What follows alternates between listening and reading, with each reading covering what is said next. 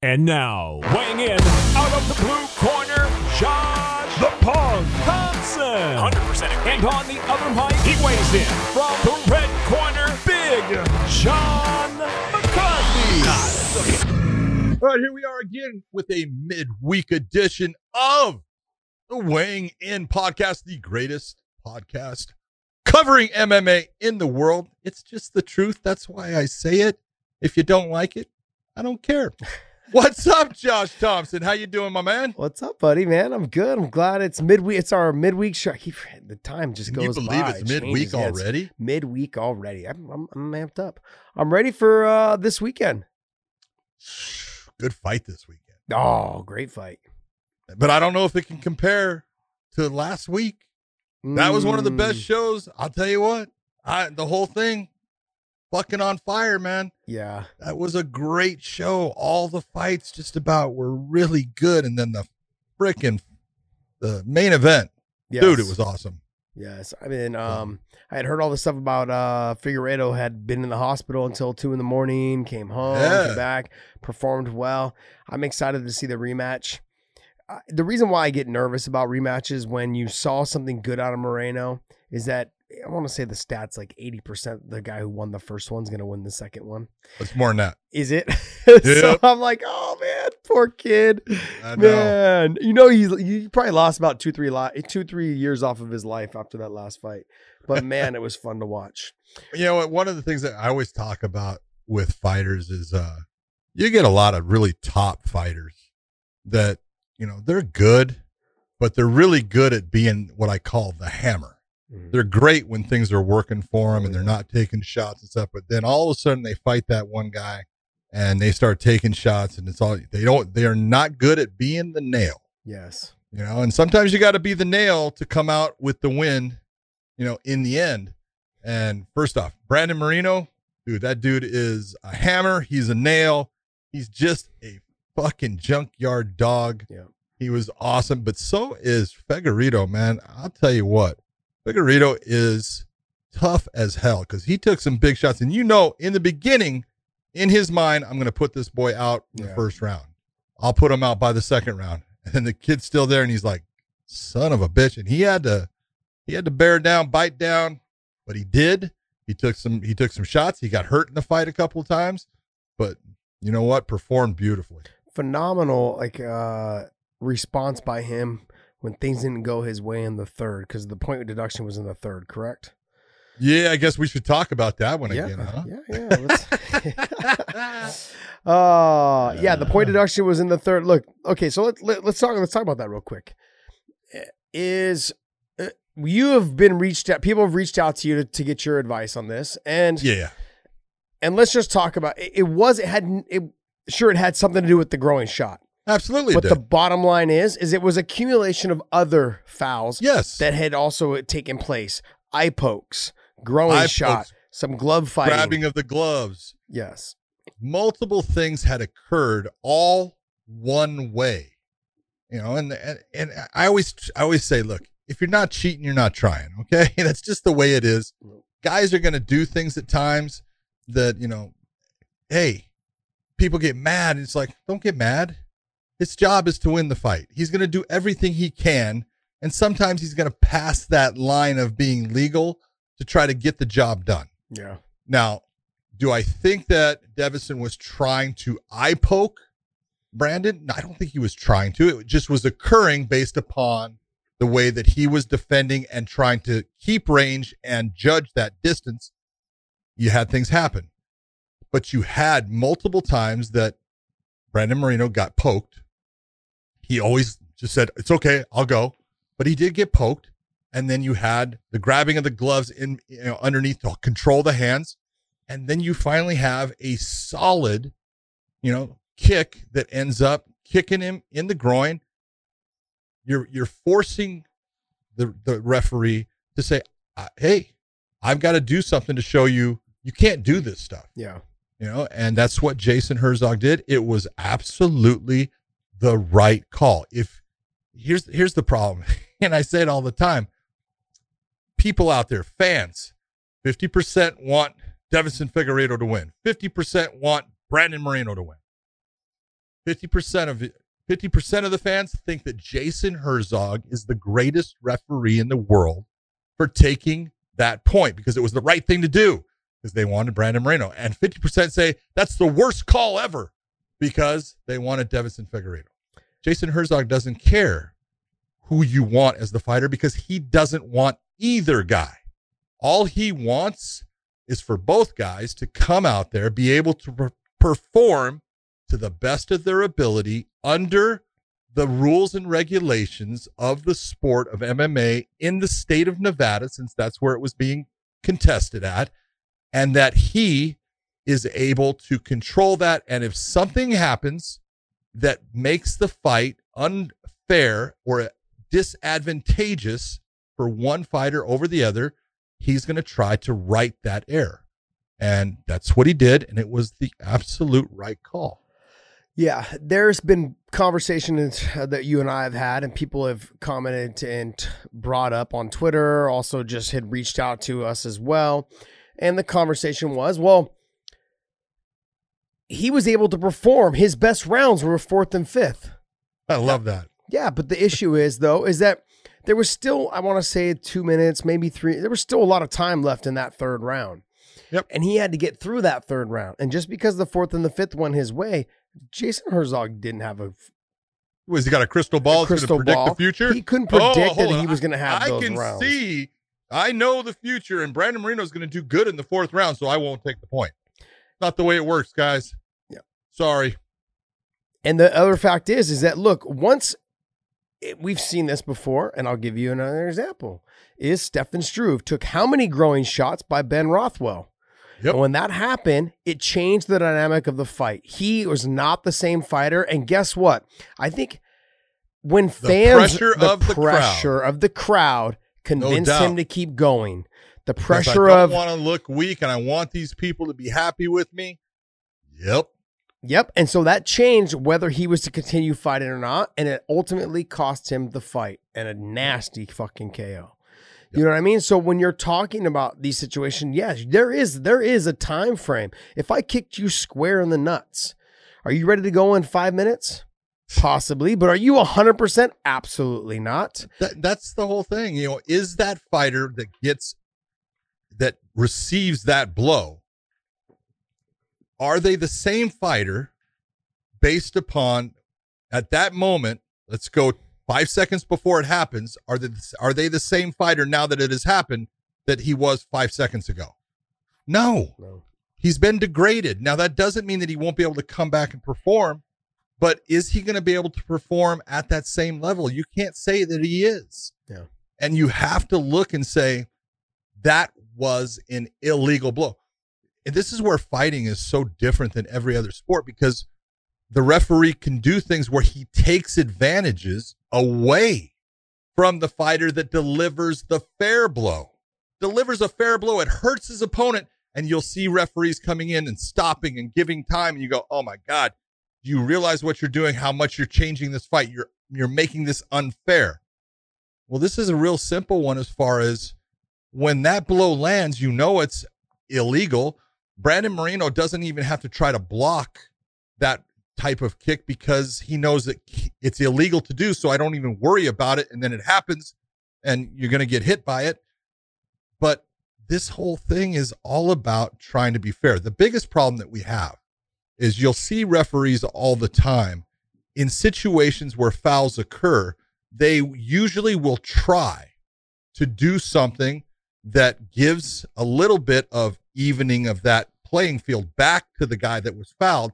And if they can do that, we'll say because the fighters are on the ground, the other guy's in the top position, has a mount, we'll say, and he fouls the guy on the bottom, you're going to see the referee. He, he, he may warn him, doesn't take the point, but he's going to stand them up and take them out of that position, taking away that mount position. That's a penalty. Okay, people aren't don't look at it, but that's the penalty that the referee is giving him is I'm taking you completely out of a dominant position to tell you you're getting fined for that foul. You can't do that. That's going to be what is my punishment. You know, it's not a point because in MMA and with fighting, point deductions are huge. They are. Yeah. We know that. That's why we are very judicious in the way that we, you know, delve them out. We don't just automatically take points. You know, how many times have you heard Joe, you know, Rogan talk about? I think every time a groin shot, every time an eye poke, you should be taking points. Do you realize how screwed up the scores would be and what would happen in fights? You know, it's it's it's a serious thing because when we talk about taking a point, it's the same as you know, you've got five yard penalties in the NFL. You got 10 yard, you got 15 yard penalties. And half the And distance then- to the goal line. Well, not only half the distance to the goal line, that's going backwards. Let's talk about the Hail Mary pass. When you have the ball on your own five yard line and you throw that Hail Mary pass down the field, it goes 85 yards in the air and there's pass interference. How far is that ball moved? Yeah. It's moved down the field, you know, 80 yards to where that foul occurred. Now, now you're first and goal. Well, that's what happens in the taking of a point. That's why it doesn't happen a lot because it does have a big effect in a three round fight. And then in a five round fight, it's just a little bit less than the three round fight. The three round fight, that's a huge, huge 33 point, you know, 3% effect on the fight it may not have an effect or it may have a great effect. The biggest thing that I look at with people that are complaining about it, because they're saying, well, Deiveson Figueiredo would have won that fight. Nothing changed for Figueiredo. Yeah. He's still the champ. Yes, he doesn't have a win on his record. He's got a draw, but nothing happened to him. Yeah. Nothing bad, nothing that's going to affect him. He's still the champ. He's just going to get a rematch. Yeah, and I look at it this way: for those uh, people at home that are going back on, oh, he would have won. He would have. Like, you have to remember this as well: is that Moreno was jeopardized because of the eye pokes. He was jeopardized because of the growing shot. There was multiple reasons why he was jeopardized. It wasn't just because he got kicked in the nuts and oh, that's it. He was jeopardized multiple times by several eye pokes, not just one. Okay, couple of them. If you look at his eye, also he had that little welt right at the eyelid. Like those are things that we don't know if his eyeball was scratched. We don't know any of those things. But the fact that those eye those eye pokes had happened several times, I want to say two or three times, and then then the growing shot, he's compromised in different areas. Not visually being able to see, maybe, maybe he's seeing a third person. No, now he has no balls, and he was just throwing his balls a second ago. Fucking, you know what I mean? So they, these are the things that change the dynamic of a fight. And so for the Yeah. fact that Jason Herzog went out there and did what he did, especially during a title fight, that's hard for a ref to, to make that decision. yes. It's That's really a big time hard. decision. That's a big, Big time, time. decision, and I thought he made the right decision. And I, don't like to, to, I don't like to make you feel like you know what you're talking about, but this is one of those situations I feel like you know a little bit about it, A little bit. a little bit, A little bit. but good stuff. I mean, it was uh, I like Diego Herzog as a, as a ref. He's I've known him since he, I think. in Did, did you say Diego Herzog? sorry, not Diego Herzog. Jason Herzog. Jason I Herzog. Did love it, man. Diego Herzog. You did. You I said did. Diego That's, Herzog. I'm I love that. fu- that's fucked That's up. I, awesome. I just poor poor Jason. Well, you know what? One of the funny things is this. You know, I had certain reporters they they called and they're asking me questions on it, and they're sitting there saying, "Yeah, but you know, we've had guys poked in the eye and this and that," and I go, "All right, I'm just going to ask you a simple question. I'm going to either kick you in the nuts as hard as I can, or I'm going to poke you in the eye. Which one do you choose?" And they go, "Well, uh, I don't. I really don't want either. Of course, you don't want either, but one of them's going to happen." Yeah. So, are you going to let me kick you or am I going to poke you? they go. I think I'll take the eye poke. Exactly. I said, everyone looks at like the eye poke is worse. And, and it's bad because it can take away someone's vision. Absolutely, it's bad. I go, but the groin shot is bad too. Yeah. They're both bad. And sometimes the cup actually stops everything with that blow and it doesn't hurt you at all. Yeah. And there's times when that cup is lifted up into you that it's almost like you didn't have it. Yeah. And so eh, you can't, there's no way, you know, one of the things that, that at least now that reporters who are there for the fights, be it they're there for the fight for the UFC or for Bellator, with this COVID event and the no, no crowds and the fans, and we talk about it all the time when we're doing commentary, is now the fans, now the reporters are able to hear things that they were never able to hear before. They're able to hear the fighters talking at times. They're able to hear groin shots because you hear the cup. You know, when you were in there fighting, you knew exactly when Oh yeah. you hit someone's cup because you can hear it. Well, and I and I tell the I you know I was telling the reporter, hey, all that stuff that you're hearing now, that's what the referee has heard on every fight that they've ever been in there with. They hear it all the time. You just don't hear it. So that information you can use to say, you know, I can't tell you how many times, Josh, and people are going to think I'm an asshole, and that's okay because I, they're probably right. But I had fighters that got hit by something that I knew they're not hurt, but they're acting like they're hurt. They're trying to get something. And, and I would let them play it out, and you know, and I would go down next to them, and I would make sure that if I had a mic on, you were never going to hear. I sit there and scratch at it so it wouldn't work, and I would tell them, "Hey, just so you know, you know, my kids lie to me all the time too, and I don't believe their bullshit either. Yeah. And so when you get done with your acting, we're going to get this fight going again. And that fighter would look at me like, you're fucking kidding me. You're an asshole, right? And I go, anytime you're ready. And I would just get up and go and, and they would come back to fighting. it's like, you can tell the difference. Not, I'm not going to say hundred percent of the time, but most of them, you can tell when someone's really hurt or when they're not. Yeah. Just fact. You get Yeah. used to it. Yep. Sometimes they just want a little a quick break and a reset. Well, Some- and- sometimes they just start acting like LeBron, just throwing themselves on the floor and shit. Okay, like, but you know, you you look and you say, all right, why why is it that fouls occur? Well, fouls occur sometimes by accident. Sometimes they occur on purpose because there's retribution. You were fouled, now I'm going to foul you back. Sometimes it's done based upon I need a break. I am hurt.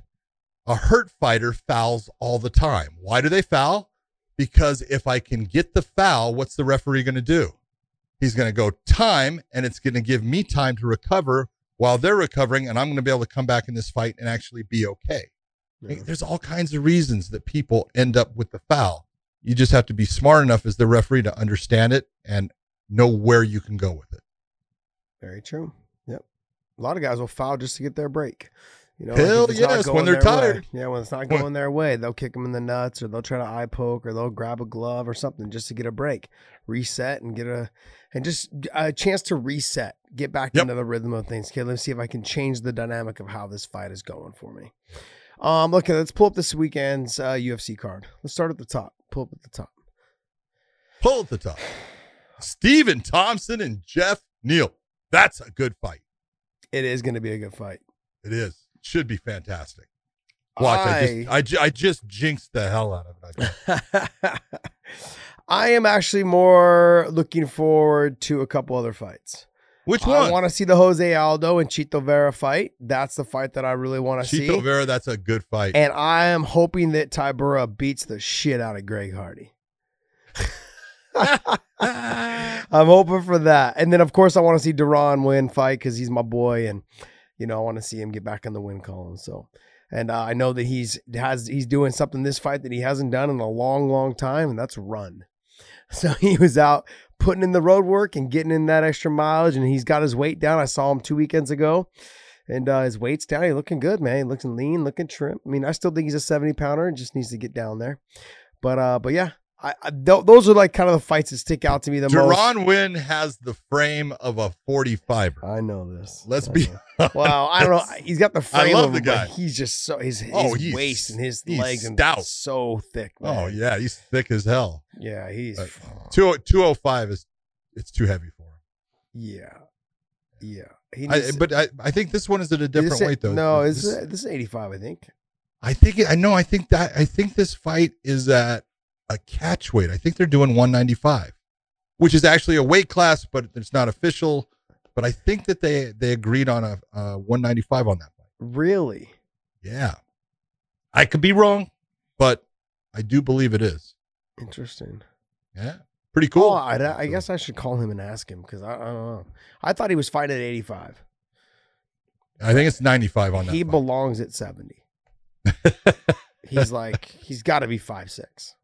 Yeah, he's not tall, maybe five, maybe five five and but he but he can wrestle. I give him that. Man. He's got one of the fucking slickest double legs, just Oh. so fast, so explosive. I was like, God damn! When I seen him, I was, well, he's strong as hell too. yeah, he's yeah, he's he's a, he's such a nice guy too. I mean, like if you guys if you guys follow him on Twitter or anything else, don't pay attention to that. He's really a nice guy. so, So- um, So, do you think Tybura is going to beat Greg Hardy? I hope so. I- well, hope- what, what, hope what I hope, yeah, what I hope and what I, I Because he beat. Because you're going because he beat Ben Rothwell, but Ben Rothwell is a zombie. yes, He's slow, yeah, but he, he. I mean, he takes an ungodly amount of punishment and keeps coming forward. But Greg Hardy's fast, dude. He's Yeah.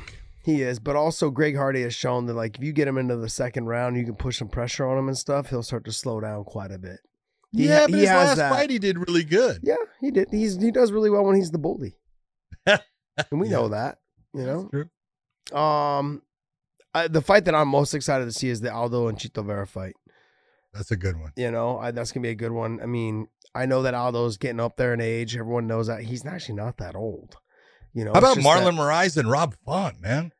That's a great fight. oh shit! I didn't even see it. I Oh, didn't. you didn't know I, that one was there? I didn't even see it. Dude, that's the fight that I look at and go, dude, that's a Ah, that's awesome. good fight. That's Pet- a big Pettis time is, fight. Pettis is on there as well against uh, uh, Alex yeah, Alex Morono. Morono. Yeah, I'm like, I never did I ever think that you would see. uh, You know, I'm sorry. It's nothing. There's nothing. I, I think Alex Morono is a good fighter. He's Yep. he's tough, tough as nails. But never would, never did I think he would get a matchup uh, with a guy like Anthony Pettis. You know, Pettis is a you know he Pettis was at a moment a guy that you know the UFC believed that was going to be the guy. Oh yeah, I was You at know, the moment. Wheat, the Wheaties box, exactly I right at at that, that Wheaties moment. box time and everything. You know, he was selected for that for multiple reasons. Yeah, I couldn't have beaten Nate Diaz at a worse time. yeah, I mean, let's be real. Honestly, Yeah, had he had he not beaten Benson, I would have got the title shot against Benson. But since he beat Benson, they were like, "Nope, let's just put Well, this." well, yeah, you got the 26-year-old. you, you got the fight against Benson after just they pulled him out. yes. But no, I, yeah, he was he was the guy. He was going to be the guy coming off of his great performance in the WEC. And then he lost to Clay Guida, got out wrestled. But then he, you know, he goes out there and beats Benson Henderson with an armbar.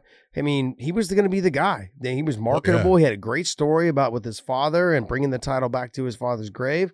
He had a huge, he had a great story and so much potential to be marketed. He he was still honestly they marketed the shit out of him. He's still doing stuff for them, you know, Toyo tires and all this other stuff.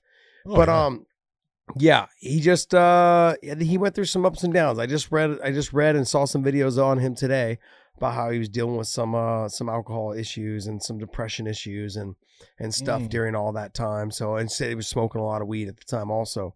And so you know i think uh it seems like he's back on track. Seems like you know he's refocused and and i think there's a lot of things that just people fighters go through these type of things they go through them all the time Yeah. they we for the people like Anthony Pettis that they love this. This is this is what they've always wanted to do.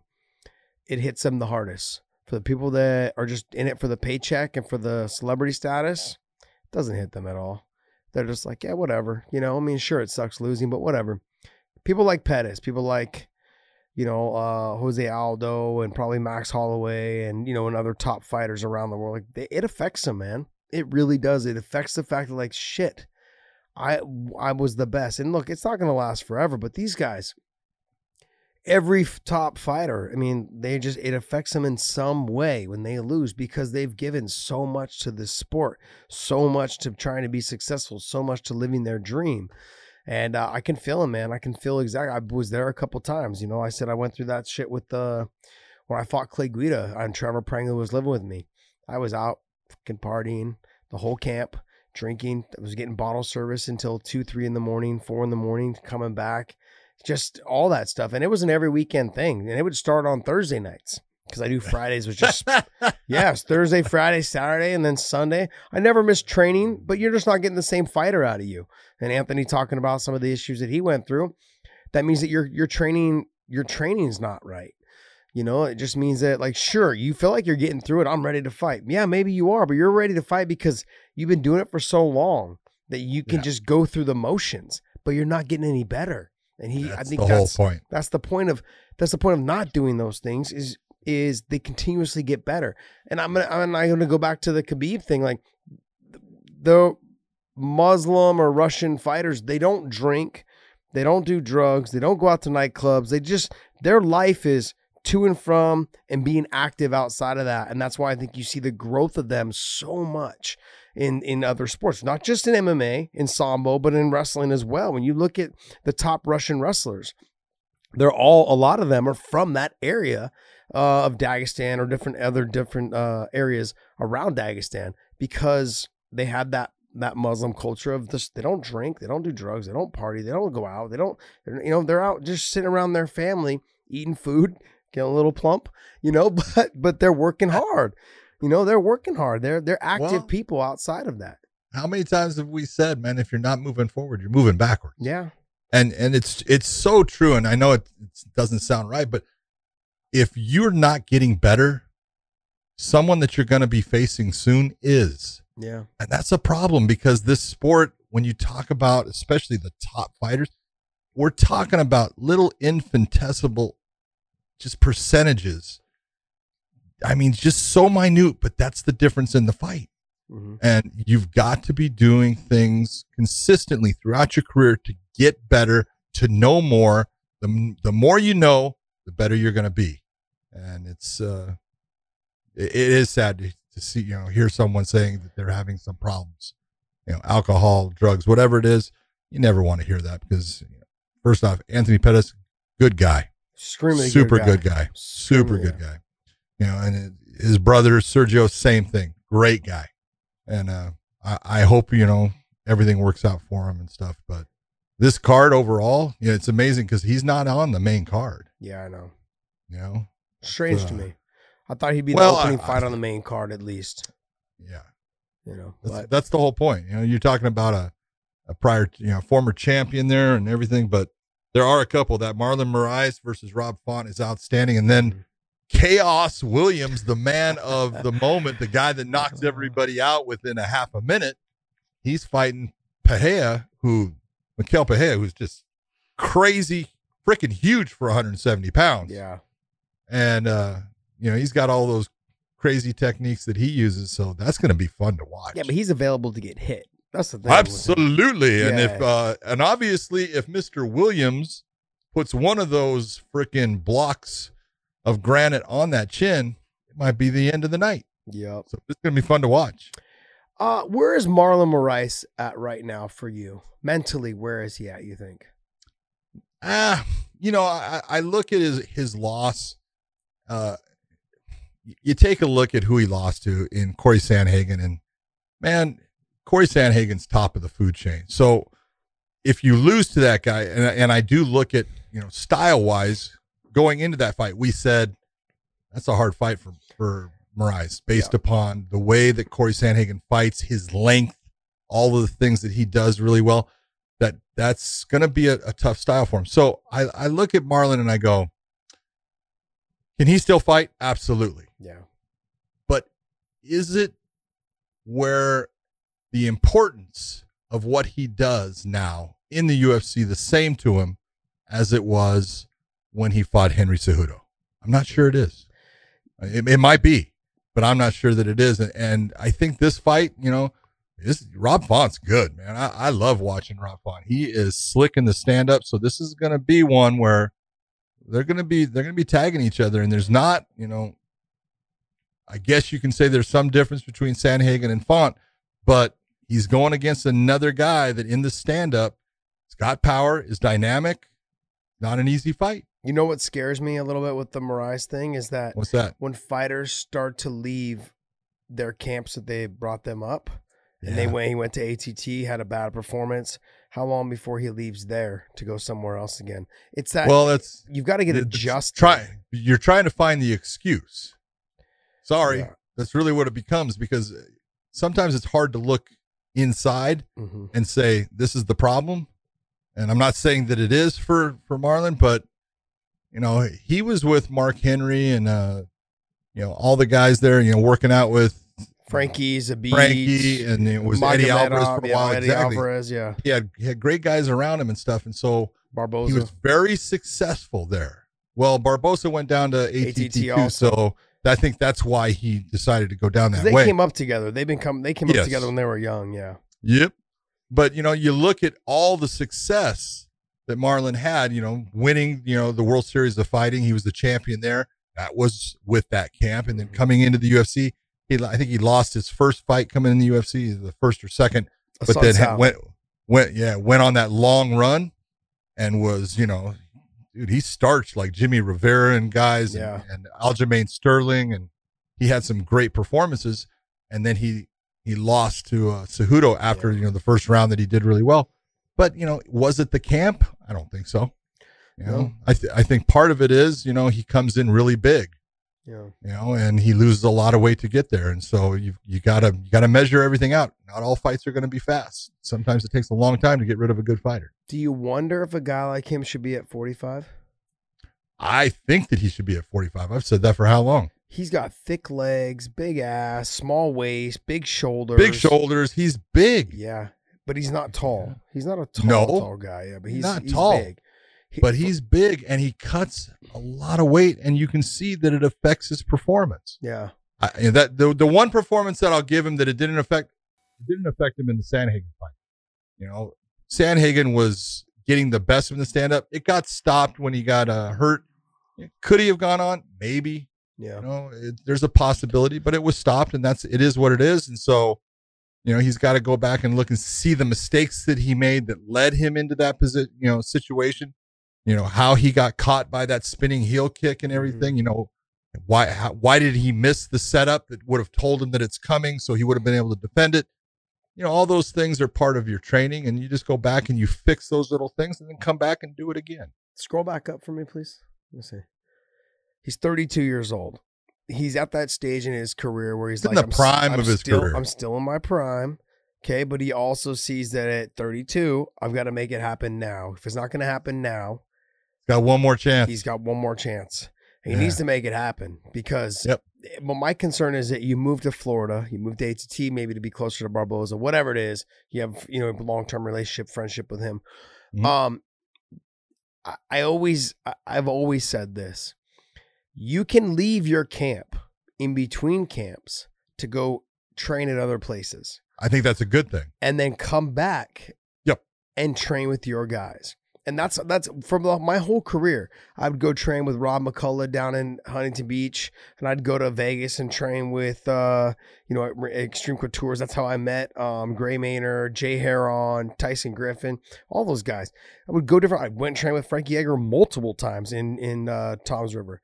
You would go. I would go all these different places and get as many rounds in as I could with people that were there. Went out to Austin a couple times. Was out there training. Was in Fort Bragg also too in North Carolina training with Tim Kennedy, like and some I mean, people there. There's there's ways to go and do it and then come back and implement the new stuff or just pick new things up or and just get a, a get revived again. Yeah, but it, it energizes you for your camp. Yes. when you're able to go with those new, those other guys and you're you've got a different just a different vibe and you know you're picking up little things that they do and you're kind of giving them things that you do and there's that trade of information and that all of that is good in making it to where it stays fresh yeah. and when you can keep your training being fresh you're going to get you're going to get better Yeah, Yeah, I agree. I think, uh, but what concerns me is that he going to Florida. He's at ATT. Not that ATT is not a great camp; it's a wonderful camp. Yeah but when you change One of the camps, when you change camps and your first fight there, you don't have a good performance. It you're now your mind starts fucking with you. Like, why did I leave? Why did I not? Why am I? You know, like, why did I really? Eh, or are you there just because this is where you can see yourself retiring and you just jump the gun a little bit because you're coming off of a loss from before? There's a lot of things that are probably that are probably going through his mind. But what's going through my mind is like, why are why did you all of a sudden decide to move? That's one. Two is you're there and you're coming off of not a great performance against Sandhagen. Now where are you at mentally coming into this fight? He's a he's a winner. Like that he is. He'll find ways. Yeah. He, he generally will find ways to win. I just he's got to be thinking. I'm 32. We're coming to a close. Not that his career is coming to a close, No. but the door mm. is closing on him to get title shots. Yes s- we saw it you'll see it. The UFC will eventually say, like, look, you've had a chance. You've, we've given you several chances to be the champion, and you blew it. And it's going to get to the point where now you're not so much a gatekeeper. You're gonna, but you're gonna. Hit. It's gonna take five or six more fights to get you back to a title, versus, okay, you're next. You're next. Yeah. We, you've been next for a while. You're one now. fight away. Yeah. Yeah. So I wish him the best. Should be a good fight though. Go back to the main card, please. Boom, boom, boom. I mean, to me, it's the the Tybura and Greg Hardy. You think Greg Hardy's too fast for him? You think he's gonna get him out of there? I I honestly think that Greg Hardy is much bigger than Tybura, Mm-hmm. and which uh, Ben Rothwell was much bigger, and and Tybura took a lot of abuse in the beginning of that fight Yeah. with Ben Rothwell, survived it, and then came on and just you know had a really nice performance. But it's the the athleticism of Hardy makes it difficult. Speed kills, and he's the faster fighter. He's the bigger fighter. That makes it a tough fight for Tybura. Yeah. I can see that. I can see that being. I can see that happening. Where you- Tybura's got the he's got the experience. I'll give him that. Yeah. You know, and he can definitely win that fight. I'm not saying he can't win. I'm just saying I think if you're looking at odds wise, I think Hardy's your favorite. I think the only way to win that it, for Tybura is to Tybura to, is to get into the late second round, push, and he's got to be setting Yeah. a pace. He's basically that. he's got to wear he's got to wear Greg Hardy out with with punches to his face.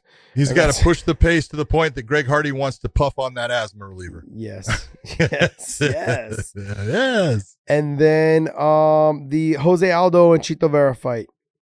Ah, man, I'll tell you what. You know, I and again, I look at Aldo, although he's a, a younger fighter, things are changing and he's taken, you know, it, people don't realize what damage does to a fighter. And and I'm going to just say he took way too much damage in that Peter Yan fight. Yes, he did. You know, way too much. I mean, people can sit there and say whatever they want as far as, oh, you got to give him a chance. He got the chance. Yeah.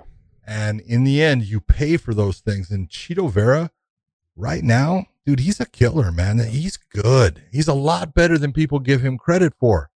And speed wise, I always thought that Aldo was one of the faster fighters out there at times, you know, with his kicks and everything. He's not going to be uh, any faster than Vera. I'm not saying he's going to be slower, but there's a confidence difference right now. Yeah. And confidence sometimes is key to winning a fight. And right now, Chito Vera is very confident. He knows that he had a really good fight. I'm trying to think of who did he lose that fight to? Um, God dang it! It was it's uh, the Chinese. Uh, no, what's the? I can't say his name. Yo, Yadong Song. Yadong, Yadong song. yeah, Yadong Song. Is that what it is? Yadong Okay. song, yeah. Yadong Song. That was a fight that he believes he won, and a lot of people believe he won that fight. Yeah.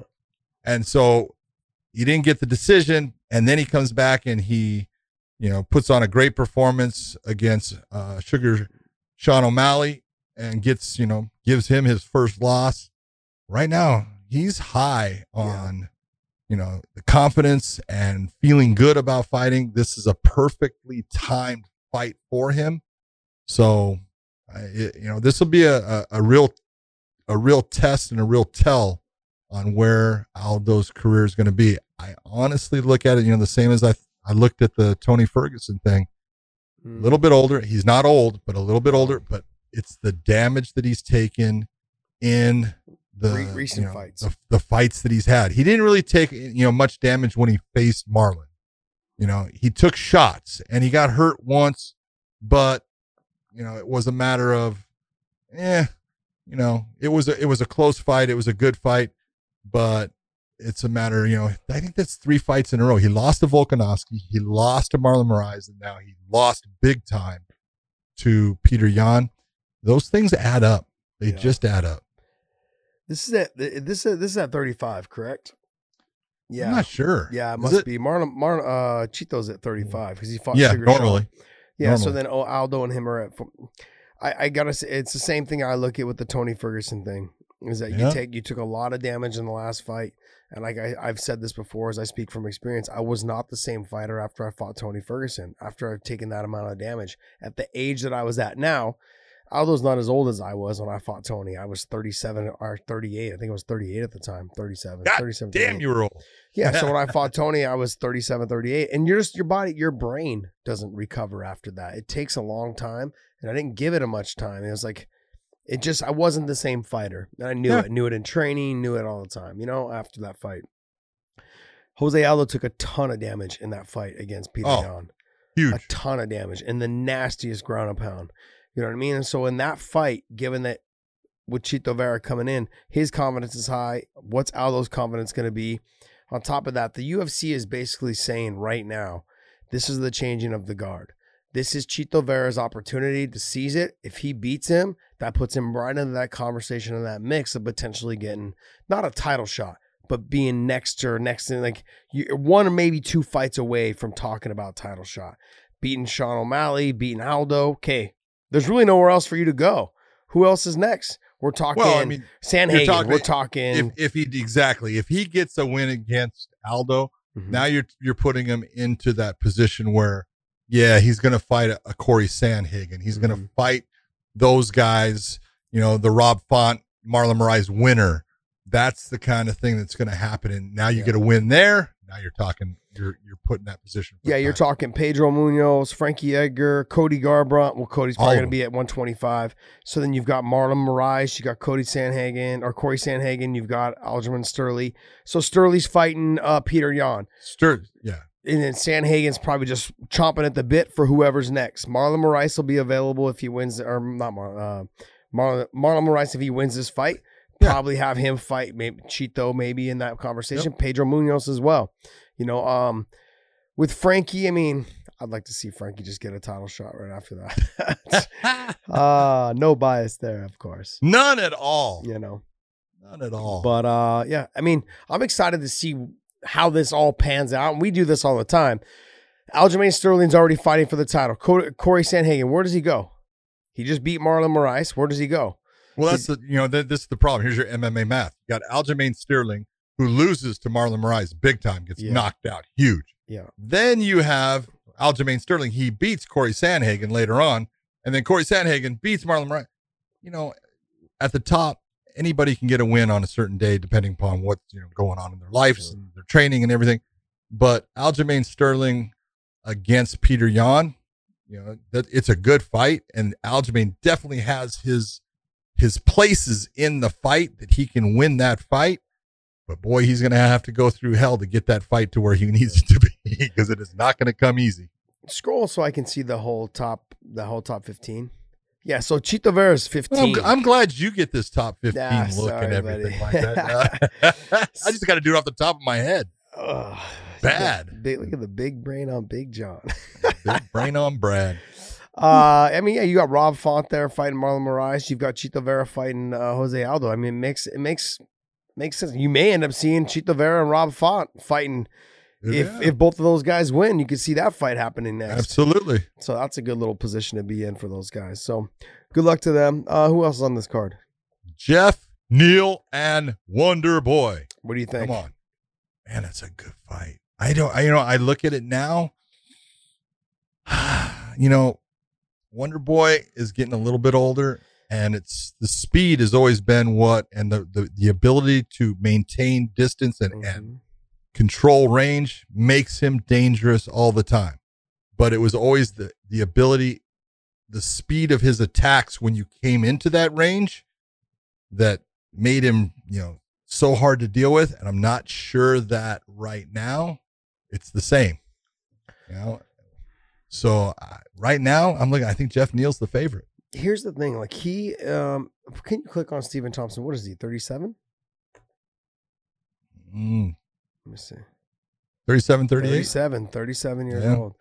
Um, he's good at keeping. The one thing with him is he takes care of himself.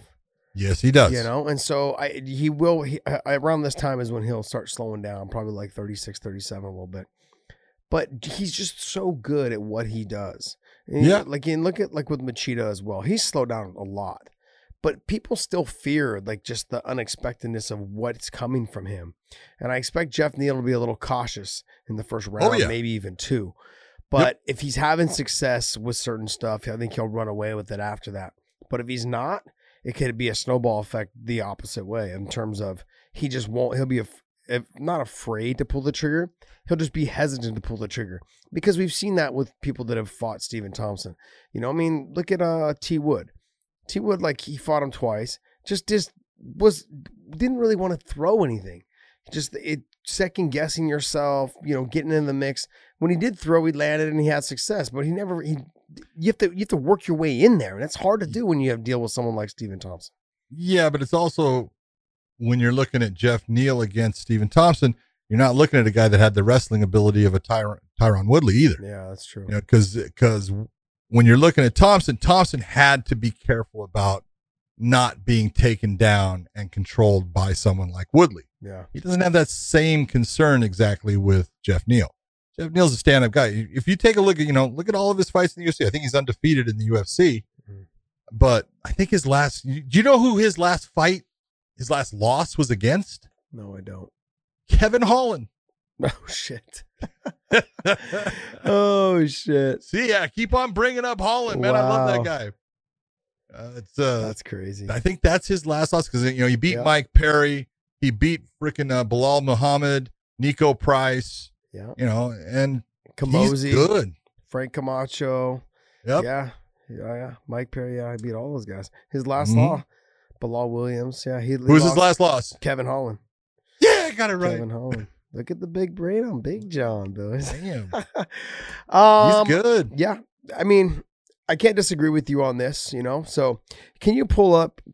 Can you pull up the um my bookie uh, odds? Let's see what the my Talk bookie to me odds. about my bookie. Let's see what my bookie odds are.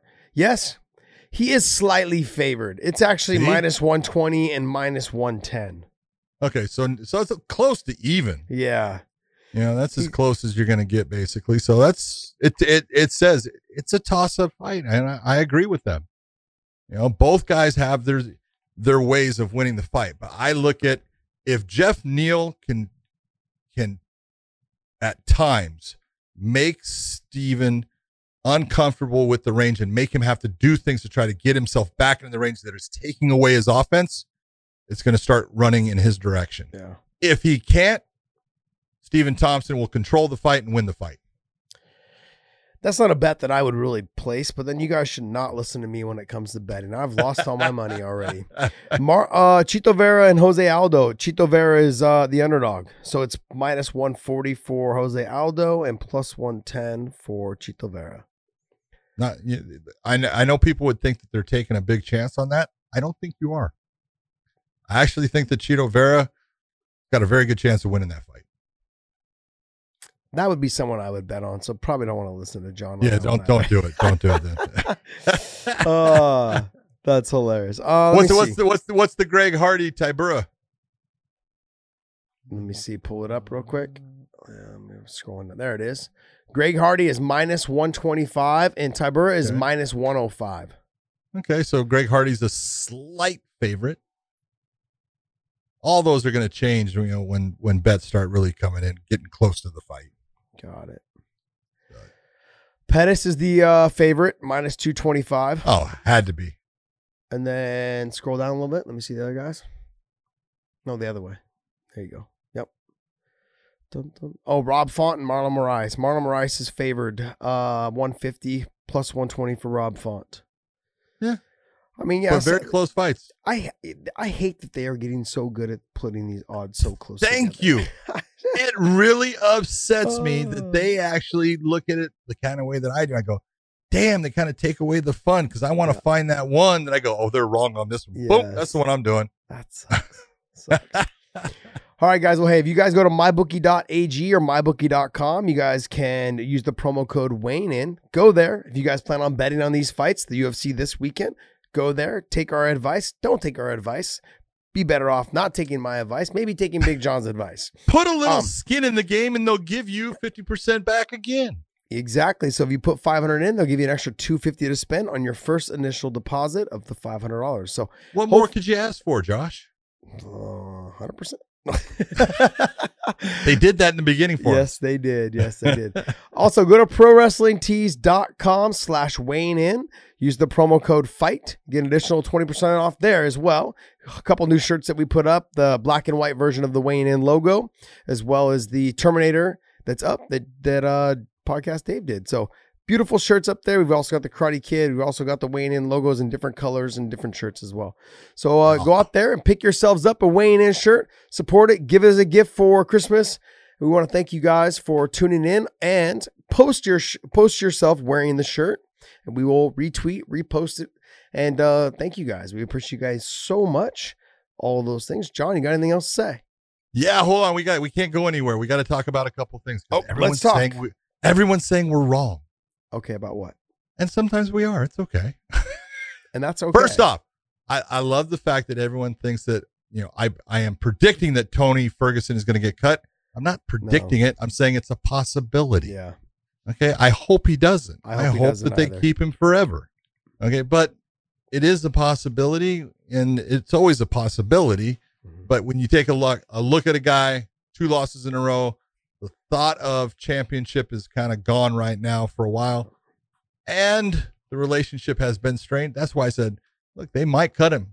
But that doesn't mean that they are. I'm not saying they're going to. It, when I say I guarantee this, that's what I'm saying it's going to happen. yeah. I mean, Second, Dana came out. Dana came out and said that he's like, no, I could see him having it. You know, he's got one or two more good fights in him, and this and that. I, I get it. You know, and And it's love that. also too is with Dana White as well. He's a businessman, and so in making that decision is like, look, if I am going to lose Tony Ferguson, I'm going to start building my younger talent on him.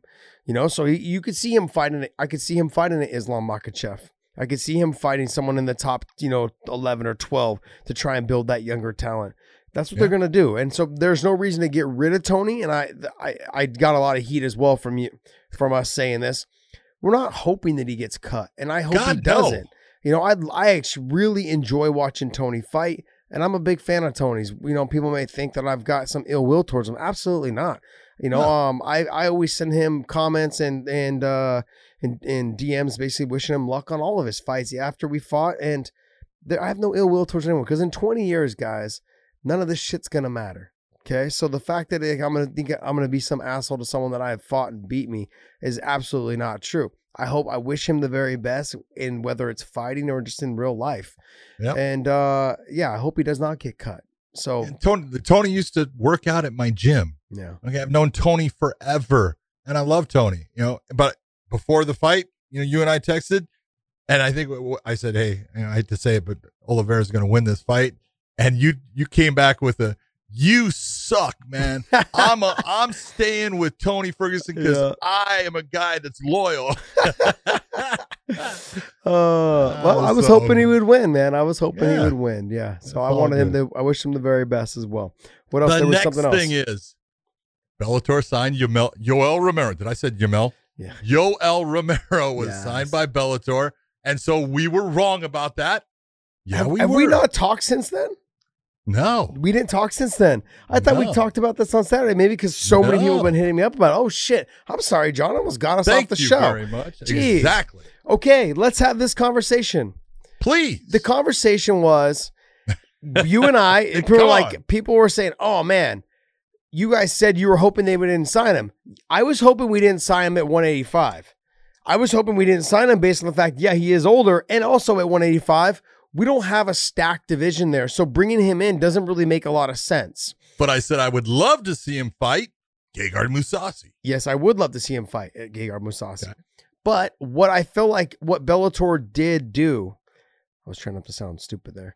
What they did, what they did, Did very do. well was they brought him in at 205, which changed the dynamic of how the press release was going to happen and the potential the potential matchups with now newly signed AJ An- uh, Anthony Johnson, uh, Corey Anderson, Nemkov being the champion, Phil Davis being there, Machida's there, 85, 205, somewhere, throw them in the mix. Two other signees from Russia that are Eh, freaking outstanding. Outstanding guys. And there's there's also now the possibility of Gegard Julius going up. and Gleekus, who people don't know. and Gleekis, Karl Albrektsson. Yep. Uh, you've got now you got the possibility as well of Gegard going up in weight if there is a potential of, you know, everyone's talking tournament, that this Yeah. would potentially be a tournament. I thought, I was hoping we'd see the 135 pound uh, World Grand Prix. But here's the thing with all of these guys right now and the press being about this, you have really no choice but to potentially try and throw this thing together. I'm just being honest. Talk about just the buzz it's creating because if it was at 185, everyone's like, eh. But the fact is, he's going up to 205. And now with AJ and with Corey and with all these other fighters that are already been there in Bellator, it makes for a fun conversation. Extremely fun conversation. And there's, if they did do the tournament, then that just means like, look, that means that they're they're bringing him in based on the fact that they had to make waves right off the bat. They know that he's 44. Okay. And they're like, hey, what can we do to throw this in there and make a big splash in the pan? Well, let's do this. Let's have him fight at 205. Let's have him fight all these other top guys and let's do a turn. I could see that happening. I could just, Yeah. in my mind, I could see that happening. And that's no other way to basically say, hey, UFC, we've got the best 205 pound weight class now. That's the way that they're going to try to, that's the way that the Bellator's going to try to use this, as I would imagine. Oh, I'm sure. I'm sure. No, no I- doubt about it. I look at it and it's. I said, you know, I'm thrilled. Yoel was the guy that I looked at and said, and, and I love how people said that I. It wasn't me. It was you, who said, and people don't understand the context of what was said Yeah. when we say that, you know, Cubans, you know, change their age, or it was the comment of lie about their age. We're talking about people in sports, Yes. in the Cuban government. When you're in the sports program, Gosh. they would change your age. It's not the person changing their age; it's the actual government and the athletic body that is in charge of that sport. They would change a young person's age so they could compete internationally. Normally done in like baseball, little league, World Series, that type Yep. of stuff. That's mainly what the focus was, should be on. Yeah. You know, but it, but it's done, you know, in, in all different sports and it, it happens all the time. So I look at Yoel and being 44 years of age. Yes, he's 44, but he's kind of like, in my opinion, the Randy Couture, where Randy was 43 when he was going to fight Tim Sylvia, but he was a 43 that was actually physically and the way that he had taken care of his body throughout the years. He's 34, 33 years old Yeah. You know and i think yoel is that same thing i think physically although he's had neck problems in the past if you look he's got a giant scar going down the back of his neck like i do He doesn't even have know? a neck. I don't understand Oh, where he has the dude. problems are. he's got a neck it's called his thigh Yeah, it's so okay crazy. it holds his head in place you know but he's he's a he's a, a just a genetic marvel he's a physical monster and if i'm gonna sign a guy that's above the 40 mark that's the kind of guy that i want to Yeah. do it with Yeah. So we were told, no, it's not going to happen. So that's why we told all of you, no, it's not going to happen. Well, they came But- out publicly and said that they wasn't Yeah, going to no. happen. They, no, we're not interested. But that being Things said, changed. management management comes to them and talks to them and says, "Hey, what, What other about this? options? Like, what about this? Let's say we have and uh, like he's willing and he's open to it." And from what we have heard from Yoel Romero, that the UFC had also told him that they wanted him to start fighting at 205. They had offered him a fight at 205, and it just the fight apparently the guy that they wanted him to fight it didn't make sense. He's like, Which- why am I going to fight a no-name guy when I when if you're going to have me fight? I want to fight somebody that's going to get me closer to the title, and they didn't have that desire to do that. Whereas now, when you go to Bellator at 205, potentially fighting an Anthony Johnson or a Corey or a Nemkov, that makes a little bit of sense. You're going up to 205 and you're willing to fight the best guys. That's all we're looking for. That's all Bellator's looking for. You know, Yeah. and then if you throw it into with this whole you win a million dollars in the tournament plus your fight purses, I mean shit. Uh hello. What's Yeah. not to motivate him to fight? So I, look, also it just brings in new fresh media eyes to say like, holy shit, they're getting their shit together. You know, like they they have something that we can write about. They have something that we want to talk about. And I we've been saying it for fucking 2 years now, but I think now with all the newly signed guys that are bringing that is bringing more credibility to our roster that we have always known that we've had. We've had AJ McKee, we've had Patricio, we've had Lima, you know, we've got we've had Koreshkov, we've had all these. We had we had Roy MacDonald for a while. You know, we had these guys, but they lost to the guys that we currently have on the roster. You know, and sure, you can say what you want about them, like, oh, Rory was older, was not, he's still a fucking damn Older? good fighter. He's a damn good fighter. He's a young fighter now. He is. You know, so like, but he's taking damage. yeah, he has taken damage, but it's like a lot of, the, and he took a lot of damage from Lima the first fight. Didn't take Oh. as much from the second fight. But there, there's these fights that are out there to be made, and it just when we, we're for years we've talked about cross promotion, and to have AJ, Corey Anderson, and Yoel now fighting in that 205 pound weight class, and the potential of seeing some cross promotions between Phil Davis, Nemkov, and the other two Russians that we signed, and you know Albrektsson, and you said Anglickas, and these guys, they're good. They're good. I want to see how it all meshes up together. And if you see it in the tournament, hello, thank you. Uh, thank you. Thank you, Scott Coker. Thank you, Yep. Rich Thank Chou. Coker. Thank you, Kogan. Thank you, guys. Yep. Thanks Yep. for doing it. What else? Nope, that's I'm good now. I Are think you all talked- good? Because you almost got I, you, I almost skated out of here without talking about the You UL did. thing. Yeah. You did. No, man. I'm People would have just ragged on us. I'm a scumbag. but Uh, all right, ladies and gentlemen, we are back for another edition, a midweek edition of the Weighing In Podcast, the greatest MMA podcast, and you'll hear about that from our guest in the universe. We have Josh, the real punk Thompson, the man with all of the opinions, not all of them right, not like well, neither of us are always right. but we try. So what we're going to do is we're going to have a great show and we have a guest. We were talking about things last show and it was about the court case that's taking place and what that means to fighters and the UFC and we have someone to talk about that today in our special guest Mr. Nate Quarry. Thank you Nate for coming and joining the boys on weighing in. What's up, son? Man, I'm just I'm just thankful I get invited into the cool clubs, kid. I'm just an old school nerd. I've got my comic book shirt on. Yeah. I'm doing a comic book, and you guys are you got the black hats, and I'm just sitting here like, guys, can I? Can That's I jump because in too?" we're, we're not we're not good enough to comb our hair like you. yeah. That's Oh true. my god! You'll notice how I have the camera set. Yeah. Yeah. If it goes down a little bit, I get the uh, I get the little circle of hair here. Oh, that I have there you to, go. it's it's depressing. Uh, it's all part of getting older, buddy. It, soon you're gonna look like your goatee's gonna look like John's. Just all Oh, that gray right there. I'm just glad that that you're you're willing to have me on and listen to me for Oh. a change because we were in the back room. I'm cornering Josh Haynes. You're giving the last minute instructions, and you point at me. Look, tell Josh, okay, out there in between rounds, you listen to me. You don't listen to Nate Quarry. He's got nothing important to say. You listen to me. I'm in charge out there. I'm like, damn, what? Uh, You know, to be fair though, that was the show where I think we were given three bottles of water and we had to show up four hours early. Oh, So I geez. took an entire tray of water and hid it in our dressing room, and people were looking for that for hours. So awesome. I got the last laugh. Uh, you know, back then it was incredible back then what athletic commissions would do. I used to grab cases of water and hide them and bring them into fighters' room. They would give them two bottles of water and they weren't allowed to go anywhere. It's like, are you trying to kill these guys Yeah. before they fight? It Just the things that went on if people knew. It sounds like something the Yeah. commission would do. they they run everything just so ass backwards. ah, hopefully they're better now. Uh, Yeah, I would smuggle in a peanut butter and jelly sandwich yeah. because I would be starving, and I- you have to be there four hours before you Yeah. fight. And I'd be in the corner, open up my bag, zzz, shove a few bites in my mouth, and try and get away with a, a, a performance enhancing PB and J. Yeah. Oh, dude, hey, that is performance enhancing. You know it is. we grew up on them. Oh man, I did. I was funny. You guys are telling stories, and I was saying, I was just telling John, I was like, you know, we used to fight on a lot of the same cards together with Chael, with Trevor Prangley, yourself. Oh yeah, um, back in the day, it was what was it called? WPKO, right? It was uh, Steve Boyd's.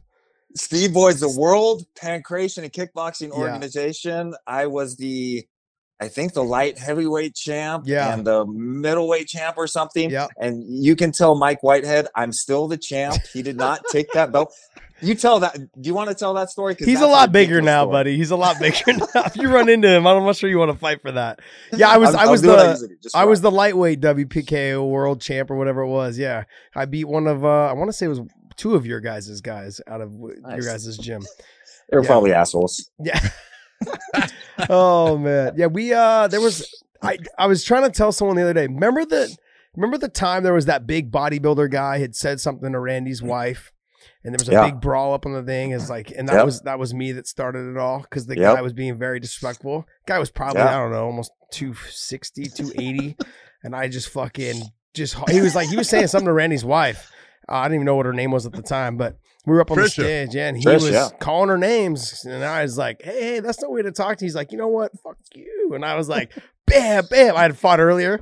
I just started throwing blows. Guy went down, and everyone jumped on him. They're like, "Just hold him down, get him down." Man, we had Oh some my we had some wild times back then. It was good. It's a lot of good, Dude, I- a lot of good memories.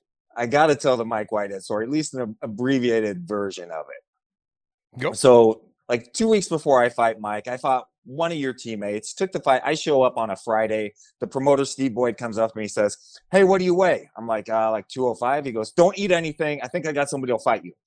I'm like, Cool. So I weigh in, fight the next night, knock the guy out in the first round, just hit him with a big left hand, split him open. A week or two weeks later, now I'm fighting on another card for Steve Boyd against this guy. I have no idea who he is, Mike Whitehead Yeah, no clue. But Mike knows that I knocked out his teammate two weeks before. So in the WPKO for a title fight, the first round was 15 minutes. And then you come back out for a five minute overtime. The referee, the judges, and the timekeeper were chosen out of the crowd. These were people that bought That's perfect. tickets. That's perfect. And the promoter went up to him and went, Hey, I think you'll fit in the referee shirt. Why don't you be the ref for the night? I'm not kidding. And so, love it. ding, ding, the fight, the referee looks at Whitehead and says, Are you ready? Mike says, Yeah, runs across the ring. Referee looks at me, Are you ready? I'm like, What the fuck? Mike grabs a hold of me in the corner, slams me down. I throw on a triangle. He throws me underneath the ropes, is punching me through the ropes. Referee breaks us, stands us up, moves me back to the center of the ring, tells Mike, All right, get back down the triangle. Mike looks at him and goes, No. So get back down the triangle. No. Looks at me, he's like, uh, Nate, stand up. Okay. No. I stand up. I go back to my no. corner. he looks at Mike, says, Are you ready? Yeah. Mike runs across the ring. Are you ready? What? He grabs me. This goes on and on and on and on.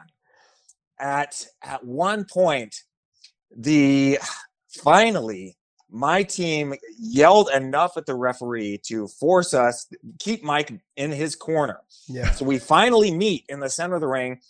For the first time, I'm able to sprawl.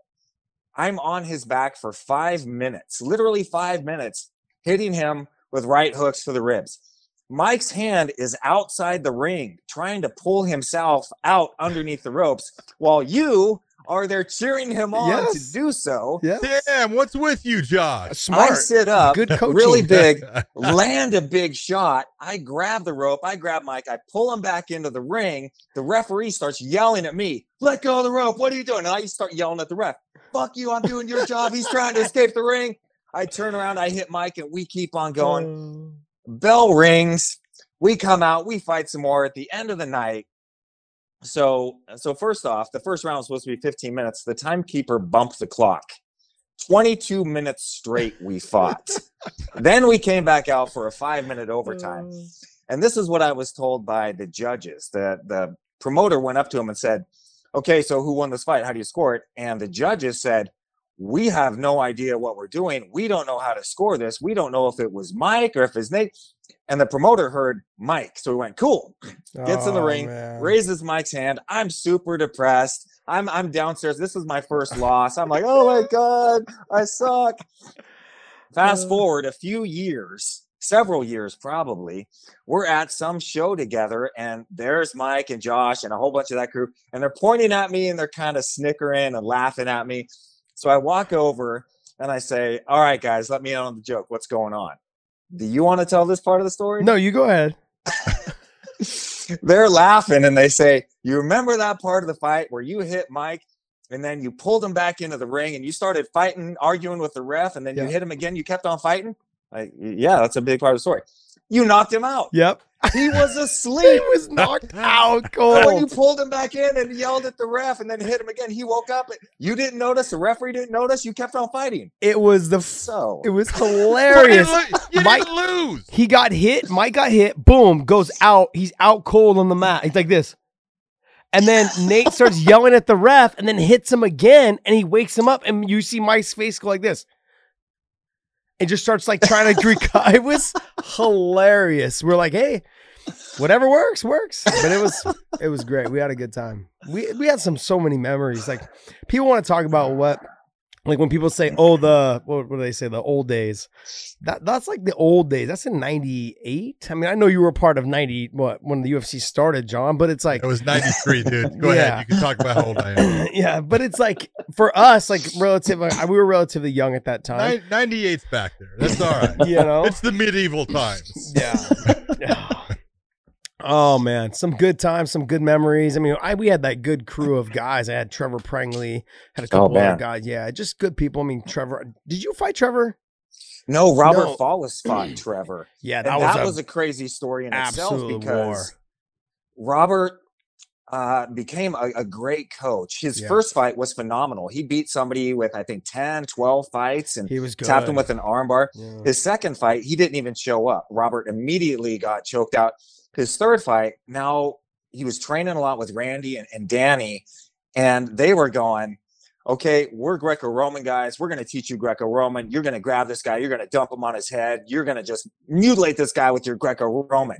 Like, yeah, hell yeah. So who am I fighting? No idea. Some guy out of South Africa named Trevor Prangley, who happens to be South Africa's Greco Roman champion. Yeah, his Olympic And is a alternate. monster. So.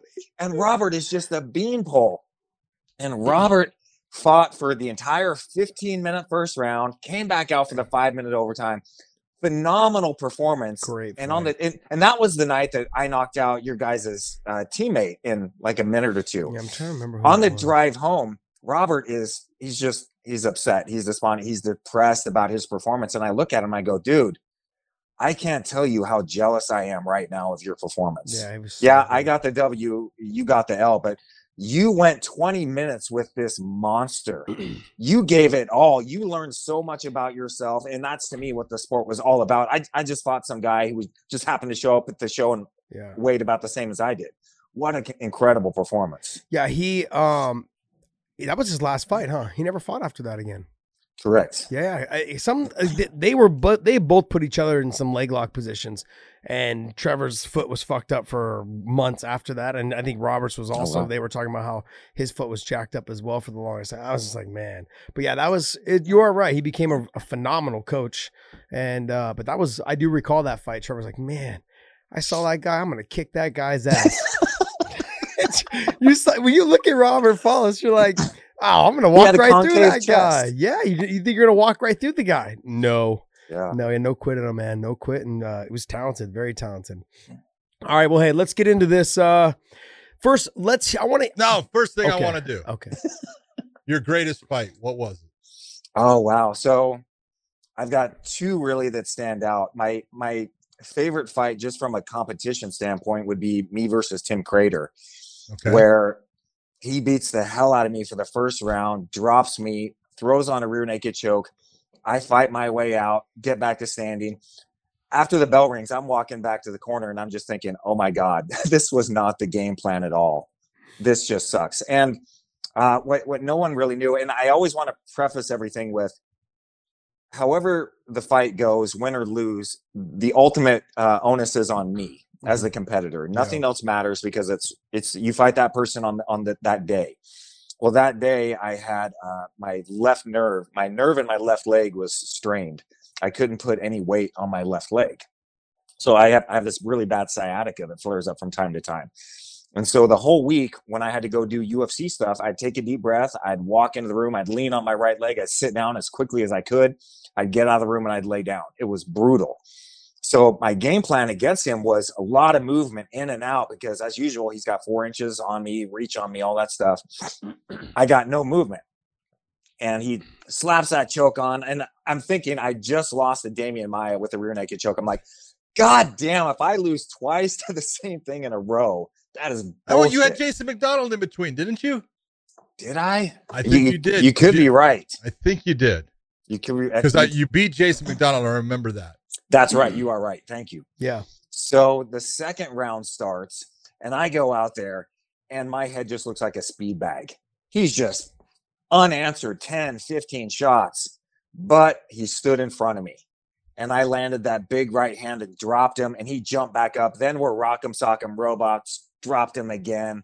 Third round, exactly the same thing. My head's a speed bag, drop him, drop him, drop him it was to me it was one of my best fights because at the end of it even though he technically was a loser it was such a phenomenal performance for both of us i Mm-hmm. felt that oh my god it, that was an incredible fight but my my most important fight and this is always kind of crazy for me to think of because if i look at my life there are a few days where i could say perhaps this one day was the most important day of my life and that was my rematch against pete Sell. Mhm. So I had taken a fight against Rich Franklin, got the shit kicked out of me, a highlight reel knockout.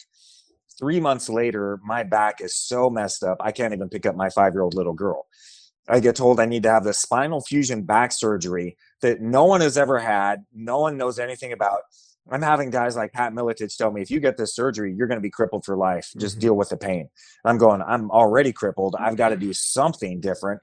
So I opt to get this surgery. Randy leaves Team Quest. Now it's ran by Matt Lindland. The whole dynamic there changes at the gym. People are upset about things, and I'm not the guy to to say things behind people's back. So I go talk with them, and turns out that it, it couldn't be worked out. So I end up leaving Team Quest. My baby mama sees me on TV, thinks I'm wealthy now, so I have to go through this whole custody battle. Jeez. And You- I, I, I call up the UFC after my surgery, after my rehab. I'm, I'm getting back into shape. And I, I call Joe and I say, All right, no one thought it was possible. I had this spinal fusion surgery. I'm, I'm ready to step back in the ring again. I want to fight Caleb Starnes. I think that'll be a good matchup. He just beat Chris Leben. Let's line that up. And Joe says, Yeah, that, that'd be a great fight. I'm to give him a call. Joe calls me back. Caleb says uh, he won't fight you because you're not worthy. That you just lost your last fight and he won his, so you need to get some more wins under your belt. We want you to fight Pete Sell. And I went, cool. well, that's going to be a tough fight. Pete's a very tough guy. He's going to be mad that I beat him quickly the first time Mhm. on a controversial call. He's been training with Matt Serra the past two years. I've been in a hospital and recovering. I've lost my team. All right, I'll fight Pete. I'll beat him. And after that, I'm going to fight Caleb Starnes and I'm going to end his fucking career. Yeah. That- well, And that- so- that- the Caleb Starnes fight kind of turned into one that uh, is known to this day.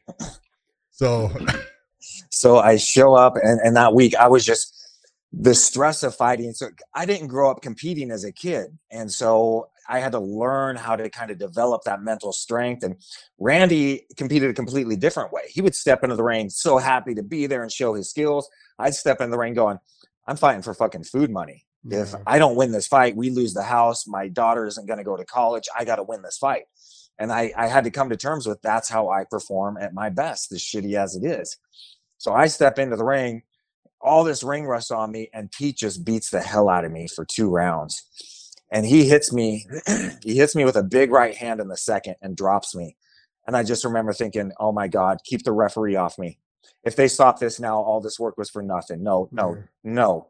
And I stand back up and I, I nod at Pete. And later on in that round, he hits me with a Superman punch and hits me right square in the head.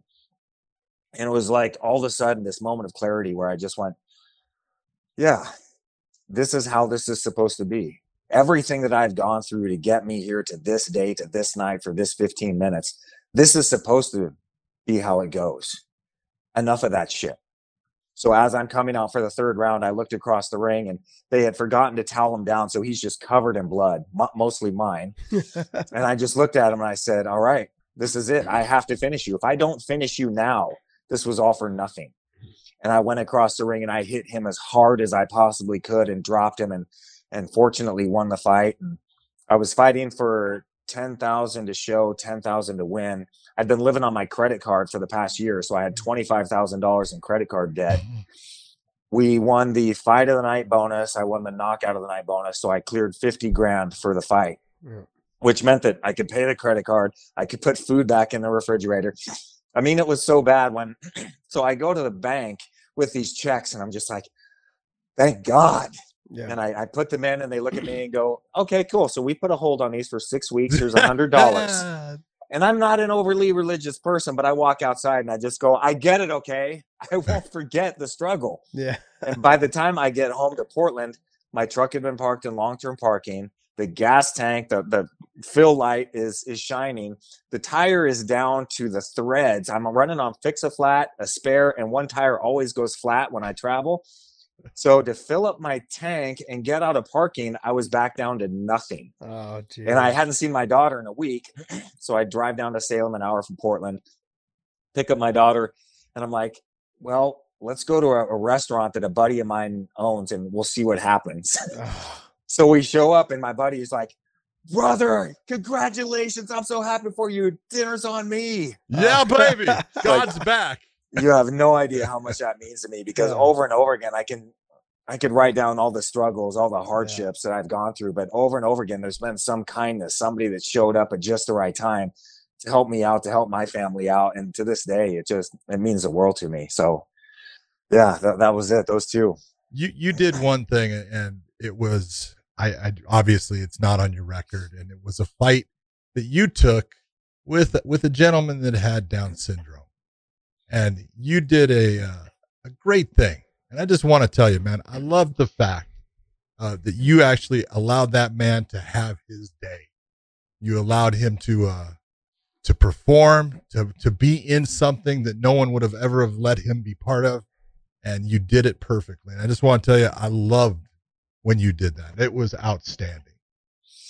Well, thank you very much for that. To me, um, uh, it, it, uh, it honestly doesn't seem like that big of a deal because to me, it's just the right It thing to- was. to help somebody. And the way that I was raised, excuse me, it, it was a very restrictive religious upbringing where I was not allowed to participate in any sports. It was dictated to me what movies I could watch, what music I could listen to, what friends I could have, even what relatives I could associate with.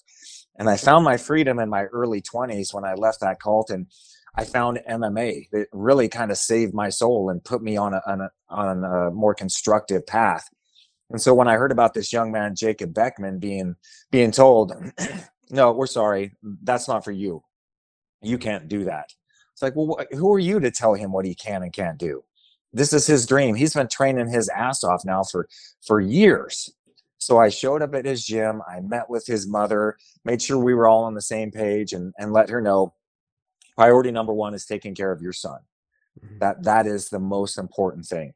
Priority number two making sure he has a good experience. My safety all that nonsense that that'll work itself out. So going into the ring i knew i could play this one of two ways. I could move around make it look a uh, put on a little bit of a show or i could get in there and we could throw down.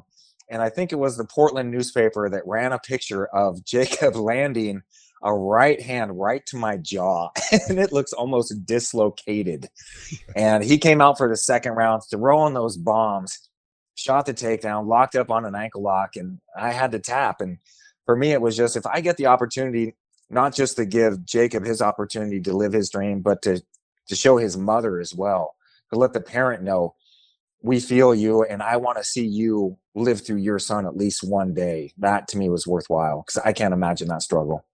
Yeah, see, I would have knocked him out. no, I'm just, I'm kidding, Nate. I No, tried, man. It no. was Nate, so you know, he would. have. Nah. He would have gone in come there. on. He would have. He would have said one thing. The guy would have hit him with a shot, and, you- and Josh would have gone, "Oh no!"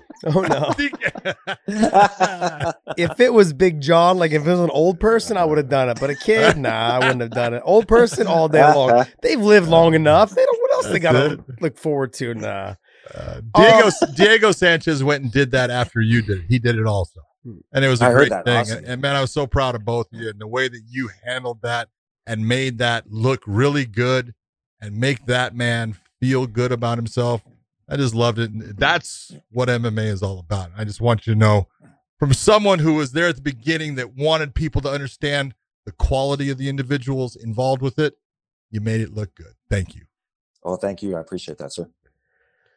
All right, well, let's uh let's let's jump into this. First, let's talk about let's talk about this class action lawsuit. Tell me what your take on it is in terms of what it means if the UFC was to win, or if the UFC was to win or lose this case? I, I can't tell you how excited I am, how excited the plaintiffs in the case are, and how excited really you guys have to be over Bellator because this is huge for the sport of MMA. For the judge to say that yes, our suit has merit and that we can continue our lawsuit as a class action. Because he, he's essentially at this point obviously no verdict. We're six years in now. But he's essentially saying your case has merit. We do believe that the ufc has monopolized the sport. They've monopolized the sport. They've artificially held down these wages. They put in these never ending long-term contracts. You know if you if you're going to fight for a title your contract never ends. You never get to test the free market and see what capitalism is really about. And for for another promotion like bellator to see this to where they'll be able to jump into the mix. Because my question is always who's the best in the world? Who's the best heavyweight? Who's the best middleweight? And you can say oh the ufc guy is or or or well do we really know that? Because they never get in there and cross promote. We never get to see who the best is and with the, the lawsuit coming to fruition and then putting in the Ali expansion act as well that will give mma fighters the same protection as boxers so we get the UFC light heavyweight champion and we get the Bellator light heavyweight champion. And now he's the number one contender.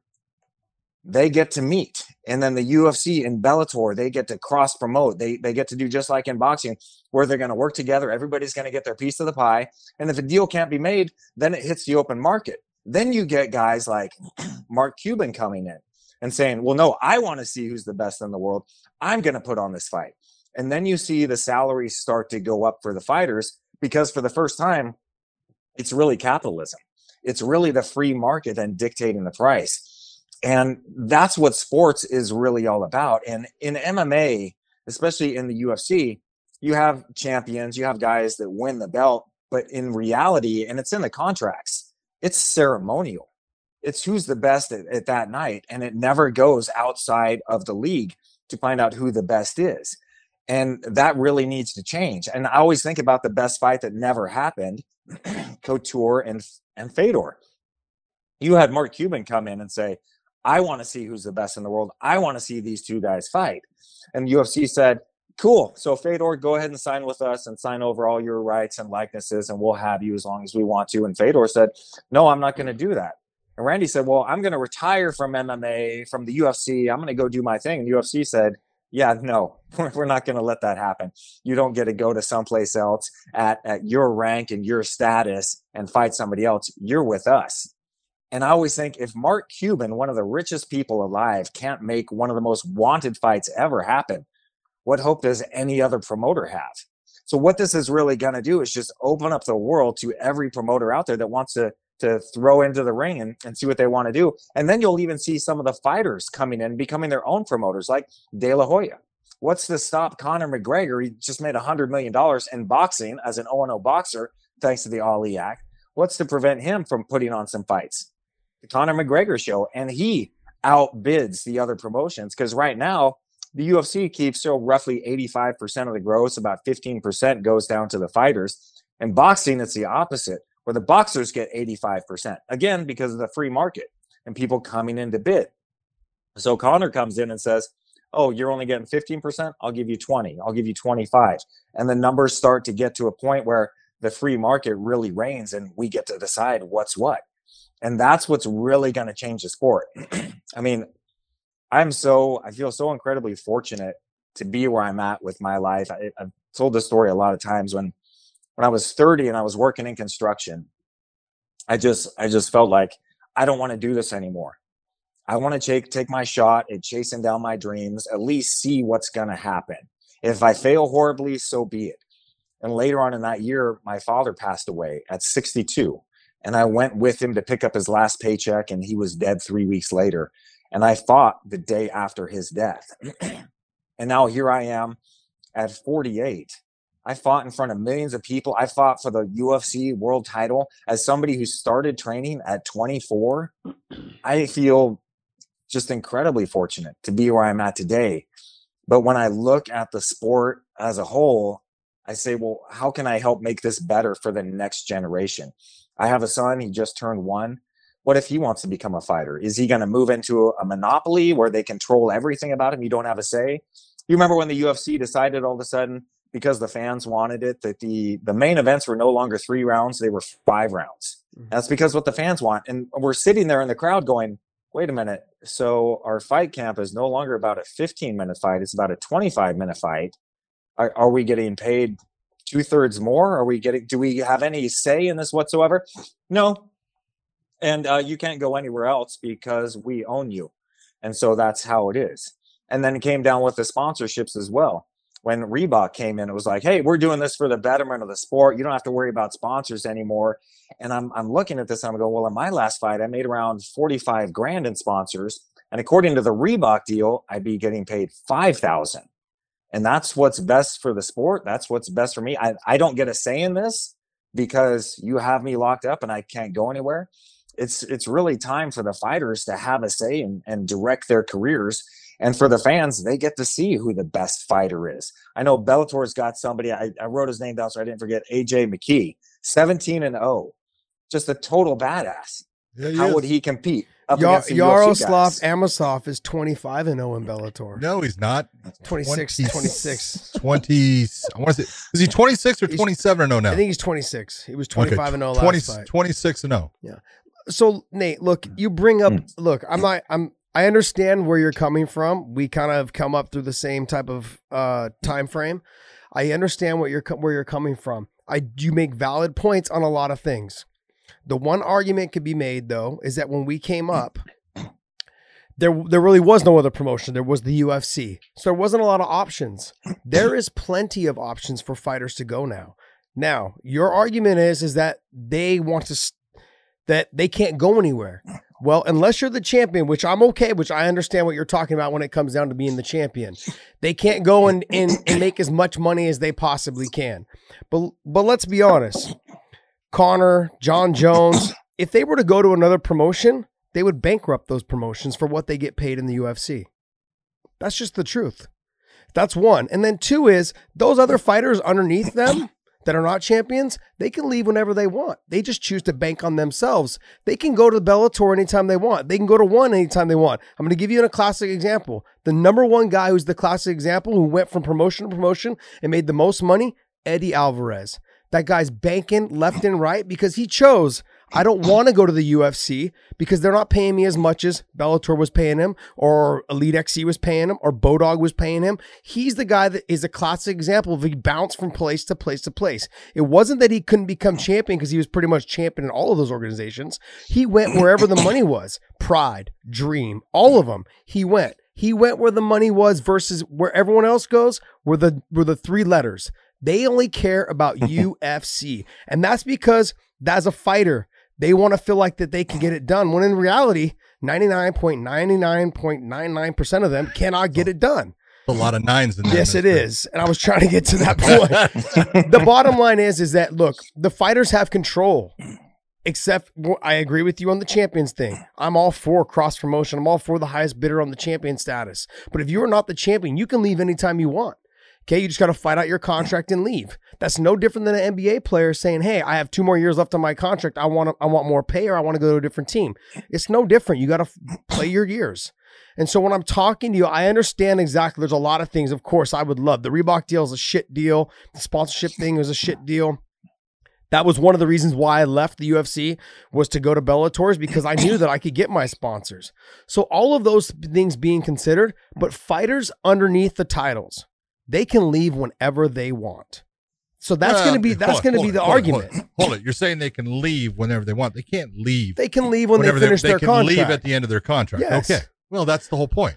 That, that's what I'm saying. Like, so, but look, you signed yourself into that deal. You knew what you were getting yourself into, and it's Okay. set. All right. Go so, ahead. but let me ask you this as far as the way it goes with it. Do you, Josh, think it's fair that a promoter can sign you to a contract, sign you to a four fight, a six fight, an eight fight contract, Yeah. and after one, two fights, say, ah, I don't like the way you're performing, and cut you, and have no responsibility or no, uh, no legal form saying that they have to pay you. They can cut you straight away. Where in return, you can't just walk away from them. Okay. Um, That- does doesn't doesn't the NFL do that now? Yes, The they do. NFL is close to that. No, they do Not that. quite the Basically, same. If you don't perform, they can cut you. Le'Veon Bell was cut and released and went to the Chiefs. He had a huge deal. Yes, they but- let but- him go. Yes, but they also, but they also on a lot of their contracts have it where they they do owe them not the entire contract, but they'll owe them a percentage of the contract. Sometimes In the in the in the In- UFC, in the world of MMA, in Bellator, any of them, that does not exist. the NFL does not. They give you the. They don't give you guaranteed money. That's the biggest knock on the NFL. Is there is no, give guaranteed money. signing bonus money. S- They give you what? Signing bonus. not money. always. Not always. Well, uh, not if you're a big not- star like not, Le'Veon Bell, you not, do. Not all fighters get I that. I guarantee you, Le'Veon Bell got it but when he not. signed that But contract. not all fighters get that, and some fighters That's do. The whole point. But hey, I've gotten plenty of signing bonuses. That's my, my argument is that look, you can't say like because the top guys get signing bonuses and the lower guys don't. That's just how that's how that market works. If you're not performing, okay, then they have the right to release you. And I'm all for that. I, I feel like, hey, if you don't want to be there, then fight out your fights and leave. It's if we're comparing it as if like it's another organization, they can leave after they fight out their fights. No different than a player who wants to go to a different team. Now players now are throwing tantrums, okay, and then they finally get traded because they're just they're disruptive to a team because it's a team sport. This is not a team sport, so the UFC can just put you on the, the sideline until you're ready to fight. But go out there, like we've talked about, John, forever. Winning solves everything. Go out there and win your last couple fights. You can also refuse a title fight, but if you're in that title talk conversation, that's the problem with fighters in the UFC. Their argument is, no, I want to take a chance and try to get to that title. That's just them. I'm not trying to say they're being greedy, but they're banking on themselves. And a lot of fighters will do that. I am putting my, I am putting my belief in myself to become champion and make that championship money. That's nobody else's fault. They fell in love with the idea of the, the three letters UFC. That's why. Like they have, there's, look, Bellator pays more money than the UFC. Strikeforce paid more money than the UFC. I never went because I made more money in Strikeforce. I made more, I, I fought three fights from 2002 to 2004 for the UFC. The Yves Edwards fight should have been for the title. We were the last lightweight fight there. All three of my fights, I went and fought in Pride one time. I made more money for that one fight than I did all three of those fights. And I told myself from that day on, I'm not going back there unless the money's good. I never went back until the buy of Strikeforce. That you as as a fighter, are you in it for publicity? Are you in it because you want to meet somebody on an airplane and say, "Yeah, I fight in the UFC"? Because that's what people recognize. That's an ego thing you got to do what's best for you. You have to do what's what's best for you is to make money. And sure, don't get me wrong, being in the UFC sometimes will make you more money when you're winning. Sponsor, some sponsorships will come in from the outside that you can't rep now in there. But my point is, is that these fighters all have the opportunity and the chance to leave when they want, except for the champions, which I think is also a good thing that you guys are trying to get through. Like I said, I agree with you on a lot of things. But the overall principle of this that they have monopolized the sport, no. Fighters choose to put themselves in that situation. You know how many times I've seen, I have a friend of mine, JJ Ambrose, used to fight for Bellator. He asked for his release. He told me this. I he asked for his release from Bellator because he wanted to try to get into the UFC. That's but you weren't going to make more money. When I was this, when I was the, I wasn't even the champion yet in Strikeforce, and I was making more money than Sean Sherk as the UFC champion. Now everyone's like, yeah, but they were getting backroom deals. They were getting backroom checks. Okay, cool. What happens if you didn't get one? Which Sean very rarely got, by the way. Sean Sherk very rarely got backroom checks. You know, and so I I can't bank my livelihood off of those backroom checks like a lot of people were trying to do. And they were trying to justify the fact that they can make that money at those backroom those backroom checks. That's not how I worked. Not just me. Look at guys like Eddie Alvarez. There's other guys as well that just escaping my mind right now. But they've chose to leave and go other places and they've made more money or they've had a happier career. And so when your your argument is I agree with a lot of the things that you're saying. But the overall principle of it all is is that you're saying that fighters are stuck there and they can't leave. That's not true. Fighters chose to put themselves in that contract and they chose to to stay there. There's times where fighters could have re-signed or signed with somewhere else in the middle of their contract. Even for more money, they've decided to stay with the UFC. So what does that Well, say? I- That's an argument. I definitely, I definitely agree with a lot of what you're saying. That yeah, a lot of the fighters they get they get blinded by that UFC, those three letters. And I know a guy who's been offered a Bellator contract, And he's going, no, man, I'm, I'm holding out for the UFC. And we're like, buddy, you're getting older. It's, yeah. it's time for you to, to, to just go where you can. But that conversation really doesn't have anything to do with the monopolization of the sport as well. Because if you look at our case and what the judge has agreed with us on, is that the UFC in a bad year makes 94% of every MMA dollar spent around the world. Mm-hmm. And they have 95, 98% of the top fighters. If you go to an independent rankings and look at the top 10 fighters of every single weight class, if the UFC isn't all 10, it's nine or eight. But they've got it all. But wouldn't that be on you. the media though? That's not that's so much. Media. That's the media. We can't. St- I can't state court I, cases against against the UFC based on the media. That's the problem. As I'm I can't. I'm not sure what you mean by the media. well, the, talking the, about the well, rankings. Yeah, the media is the one that comes up with their own rankings. The UFC doesn't tell them to put that in there. Maybe they do, but I'm simply saying like the, the media has should have control of their own rankings. And now, if they but, choose but, to listen to the UFC and put them there, that's not on the UFC.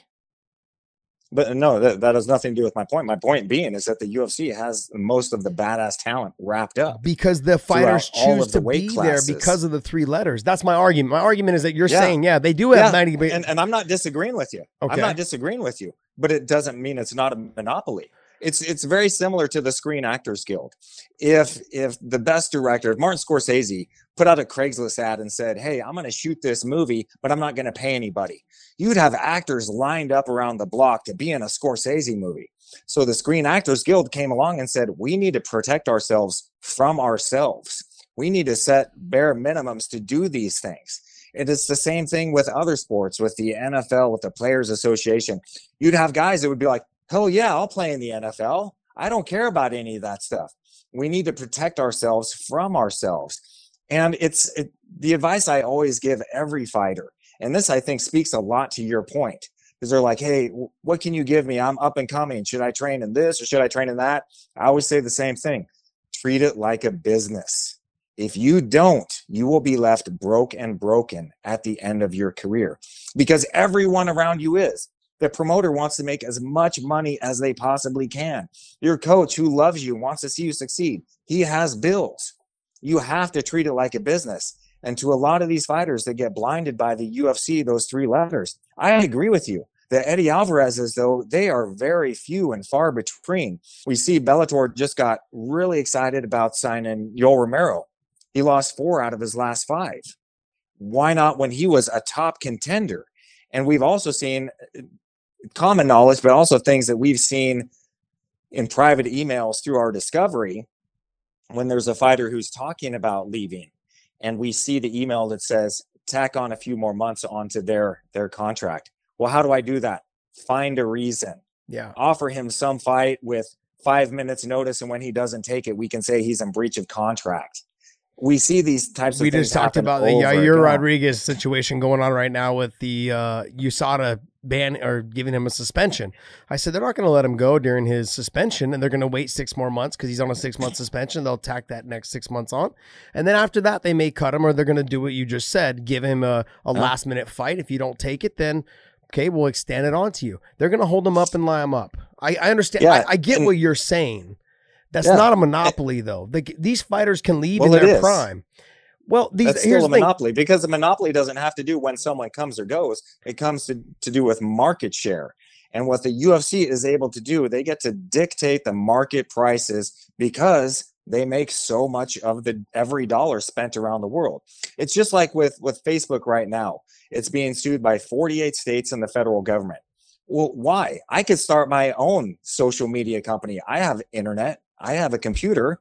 So why can't I do that? Oh, because they have such a massive market share, I would be nothing. So because well, you probably don't UFC. know how to code. I could hire somebody to do that. I'm just kidding, man. I'm giving you a hard time. I don't know how to code, so what the hell? it, it really comes down to their ability to dictate the market and the the massive amount of fighters that they have, uh, the the massive amount of dollars that they make from it, and whether or not fighters continue to buy into that. And I agree 100% with you. As I just said, these fighters have to treat it like a business. Too many of them, they look at it as just Joe, Joe Silva told me one time, I wish I could run a tournament for every fight because everyone thinks they can win and you don't have to pay them shit. That's the promoter mindset right there. And that's the fighter's mindset right there. We have to change that. And unfortunately, it's not going to happen too easily. And a promoter's not going to say, you know what, I'm worth a few billion dollars now. I'm good. It's time to really take care of these guys. And that's what happened in boxing with the Ali Act. You had to get it to where a promoter can no longer also be a manager, yeah. where a promoter cannot control the rankings of who gets a title fight. A promoter cannot be promoting both sides of a title fight. They can't be managing both sides because you get this corruption. And we've seen it over and over again with guys offered the title shot and they're told, okay, you're going to sign away this, you're going to sign away that. Here's your never ending contract. And they go, well, no, I'm going to step back to the table. I'm going to renegotiate this. And they just go, cool. So you don't get a title shot. And I think Jon Fitch is the best example of all of this. The number one contender for six years, he gets one title fight. And the UFC, if, if you remember when when they sent out the you need to sign over your your likeness oh, rights oh, yeah. to everybody, yeah. Jon Fitch, he didn't refuse the sign he had questions. Yeah. He said, Hey, I, I'm confused about this in perpetuity, and our kids don't get anything.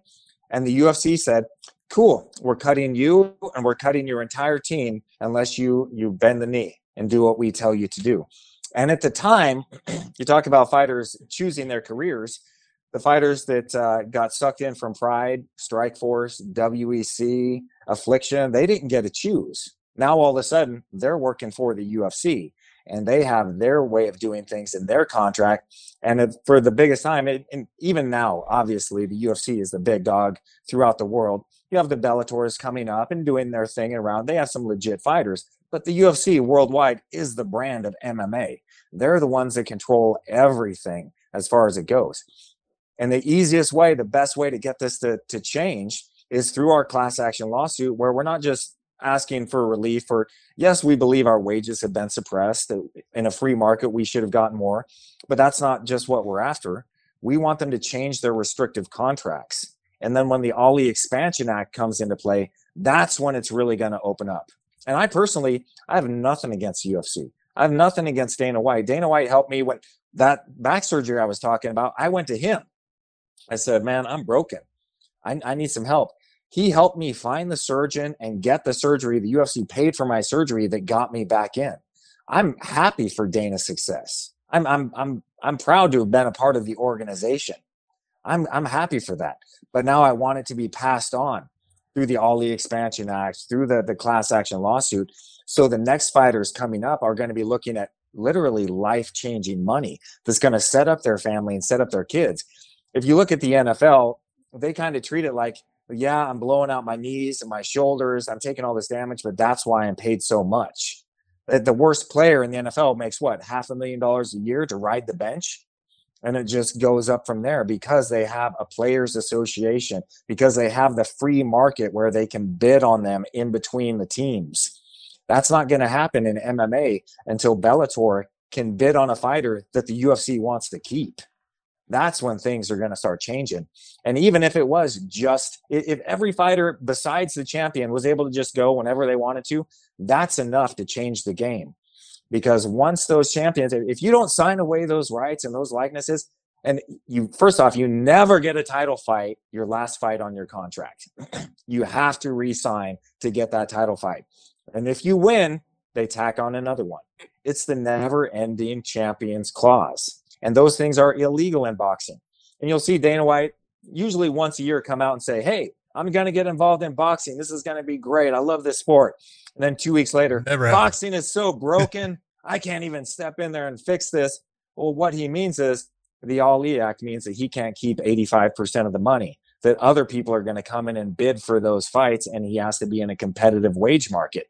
This is purely about capitalism from my perspective. And when we look at if you want to get into the Ali Act, it was passed with, I think it was 16 signers, uh, more Democrats than Republicans. Four years ago, when we were heading back to DC with Congressman Markwayne Mullin, who was signed with the UFC for, for a time being. So he knows the world of MMA. We had 58 signers on our bill. We were ready to go to the floor for a vote. We had more Republicans signing than Democrats. And then there was a change in residency at the White House and President Trump came in, and he's a big supported, a big supporter by uh, Dana White. and we've seen Donald Trump at the fights throughout the years. We saw Dana going to the White House. All of a sudden, our bill died in committee, never to be heard from again. So once we get this change of administration, we're going to be back in DC. We're going to be pushing the Ali Expansion Act. And like I said at the beginning, how exciting is this for Bellator and all the other organizations and everybody that wants to be a promoter because they get to jump into the fray and bid on these fights. All right, yeah, Nate, the I- UFC. Nate, I got Go I, I have two questions for you on this. Okay. First off, let, we'll talk a little bit about the Ali Act because part of what you were talking, the Ali Act came about as far as the management and the promotion because of Don King and Mike Tyson. Yeah. Okay. That's where Yeah. that came. But I want you to think in MMA, grassroots MMA, many promoters manage fighters because they actually start promotions because they need to get their guys fights.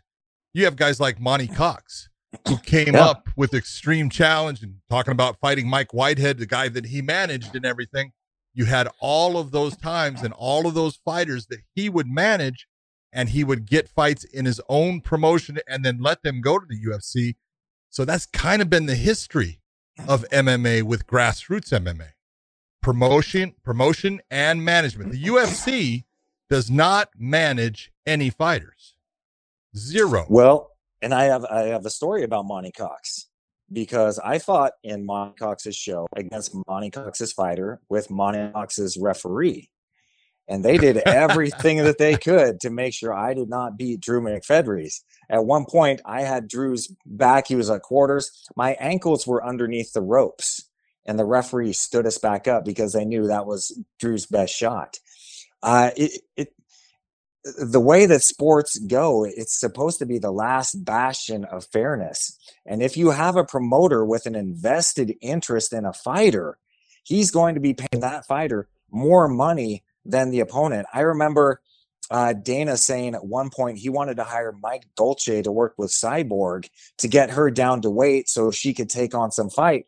And I sat here and I went, Are you kidding me? The promoter is blatantly saying he's going to invest in one of the fighters on his card over the other fighter. How immoral is that? Can you imagine that in the NFL if, if Goodell came out and he said, Hey, you know, we want uh, we want New York in the Super Bowl, so we're going to raise their salary cap by a couple million. But you understand this is what's best for the sport, and that's what the fans want to see. that's not sports then. That's a show. That's pro wrestling. In an actual competition of sports, the cream rises to the top. So yeah, a promoter also being a manager is illegal in boxing. They can have a manager working very closely with a promoter. Monty Cox could have been running that show, had his buddy there as manager, could have kept getting fights around. Monty would have done just as well. Maybe he would have been the manager and had his buddy do the promoting. The ways to work around it that aren't illegal and aren't immoral that still give people their fair shot. All right, let's talk about the what the class action lawsuit actually does by it being classified as a class action. Now it's not just the people that brought it forth, even guys like Josh, because we're going by a time period of mm-hmm. fighters, and it's a little over 1,200 fighters that could actually be brought into this class action lawsuit. But class action lawsuits take a long time. This is going to go on for years. Let's just be honest. And there's going to come a point because if when it, as soon as it becomes class action, now it, if it does go to court and the defendant loses, they pay three times. That's the standard for a class action lawsuit. So if this is the amount of money that we've determined that they did not pay out, they will pay at least three times that, which is, you know, when you're looking, it's going to be somewhere in the billions of dollars. So there's going to come a point within all of this, if this is not going well for the UFC, which normally they've won every lawsuit, every every court case that comes about, they get it dismissed. So we'll say that they don't get it dismissed, but they end up coming and going, all right, we want to settle. So they could settle for millions of dollars, giving the fighters, you, Josh, other people, that money that can be split evenly between you. But then there's also going to be what's called a, a, a non disclosure sign saying that no one can talk about it and nothing's going to change. So who's the guy that's in charge of this to the point that you guys say we're never going to settle? Uh, boy, has anyone said we would never settle? No, I didn't say you did, but uh, my whole point is there's no way that you can settle and get the things that you want because in Uh, the end settling will end up being about money, not about the change of the sport. Well, not necessarily, because we could put into a settlement that uh, we don't want a, a champions clause anymore, or maybe you just get two fights on the champions clause, or one fight, but you get to resign. You can put anything into a settlement that would change the sport. And again, I, I always keep referring back to the Ali Expansion Act because that will change the sport. But really, if we were to settle with the UFC, you can you can make that over anything. And you the, pointed you got you got to look and say the UFC and and this is not me bashing on the UFC at all. I you know if I'm part of the UFC, I'm not going to settle for something that now I have to rewrite every contract I have. Why would That's I why would I put that in a settlement? That's true. But if you can see the writing on the wall coming down with the Ali Expansion Act, much better to get ahead of it. And I, I won't kid you, there are a lot of guys out there that are, are upset at the UFC that are not happy with the way that they've been treated. You don't Uh, say. From my perspective, I want the UFC to stay top dog in the world. And all it's going to mean is they have to competitively bid on all the fights. And their position such to do so. They could outbid everyone for Yep. every single fight and, and maintain on top. And you'd see the pay of the fighters go through the roof. But if it did come down to a settlement, then we would have to decide on what we think is a reasonable amount of damages for the wrongdoing that we allege has happened throughout those years. I do want to make a point, though, that our lawsuit due to the uh, statute of limitations starts in December of 2010, goes, or yeah, 2010 goes through 2017. My last fight was in the spring of 2010. I'm no longer in the lawsuit. The identity class was not granted certification, just the bout class, just the fighters. Yep. So maybe at some point I will get some compensation. I won't say that I won't, but when I originally sat down and thought about this, I asked two questions because a, a lesson I learned a long time ago, and when somebody in business told me, in every business deal you go through, tell yourself their job is to make money. Your job is to not be stupid. Find out where they're making money. So I sat down with the team of lawyers and I said, cool. So what's in it for you? What's in it for me? What's in it for everybody else? And the lawyers, you know, they deserve to be compensated for their time.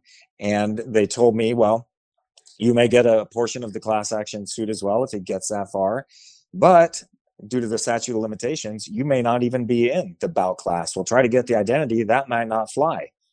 And so I sat there and I had to come to terms with why am I doing this? Am I doing this to get myself richer or am I doing this because I believe it's the right thing to do? Because I, I think that it will change the sport for those fighting now, for those fighting during that time period that I think we're taking advantage of, but especially for the next generation of fighters. I see Jon Fitch's kids training all the time. I see Cung's kids training all the time. That for them, that is a huge motivation more than just a paycheck right now, is to know that when their kids get there, they get a seat at the table. And if a promoter comes in and lowballs them, they get to say, no, I'm better than that. I deserve more than that. And I've got five other promotions lining up. And when I do win the belt, then I will truly get compensated and everyone will see my value. Well, let me ask you this. Have you thought about the repercussions of changing the sport so drastically that it's no longer the sport that we have grown up to love? The issue is, is that like, if, let's just say like with boxing, boxing is not something that people clamor to watch anymore unless you're Canelo.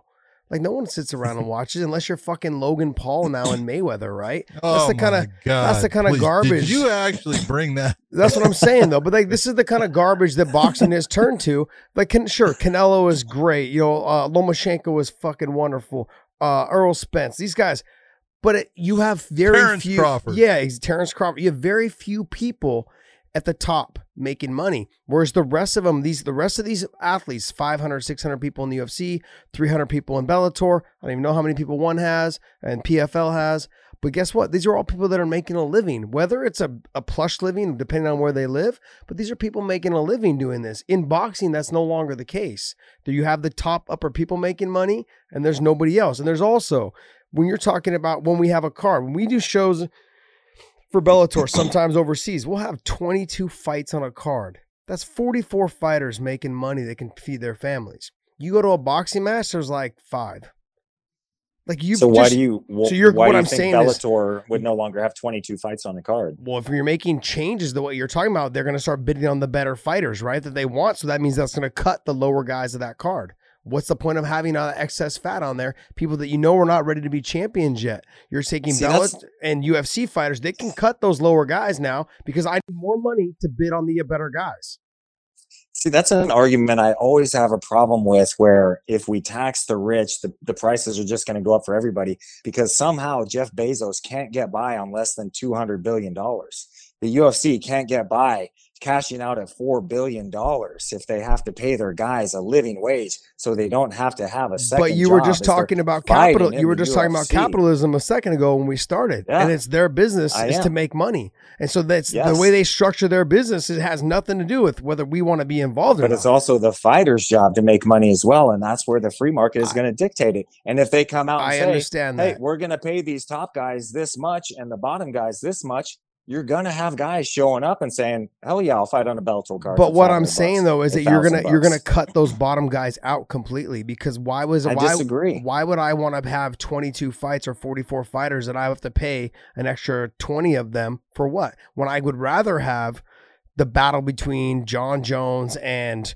whoever Nemkov, you know, whoever it is, I would rather see that fight and pay those guys a little bit more. That's what that's what happened with boxing. That's what boxing has fallen into. That's why people don't watch when you watch it when you pay for a pay per view for boxing.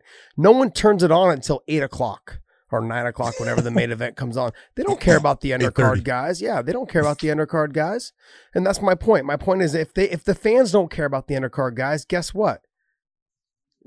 The promotion shouldn't either.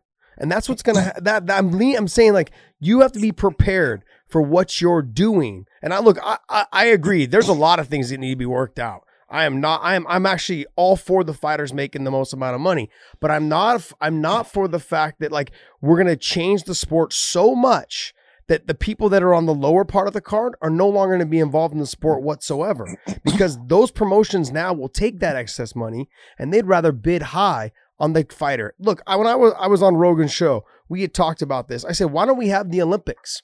Why, why don't we just call it like almost like the Olympics? Why why can't we have once a year have cross promotion with everyone? You see your guys fight our guys, and we see there where they're at. He's like, oh, because I would rather I, the UFC would rather have Conor McGregor and Khabib a hundred times because that's going to make them more money than if we were to cross promote and potentially our guys lose. And I and I, I honestly at the time I was like, you know what? He's he's kind of right. Like the, the top guys will sell more pay per views than if we were to cross promote. But I said if we took somebody from each country and was treated like the Olympics, you know, and I have someone say you have Weili Zhang fighting, you know, somebody from the U.S., you know, from Bellator.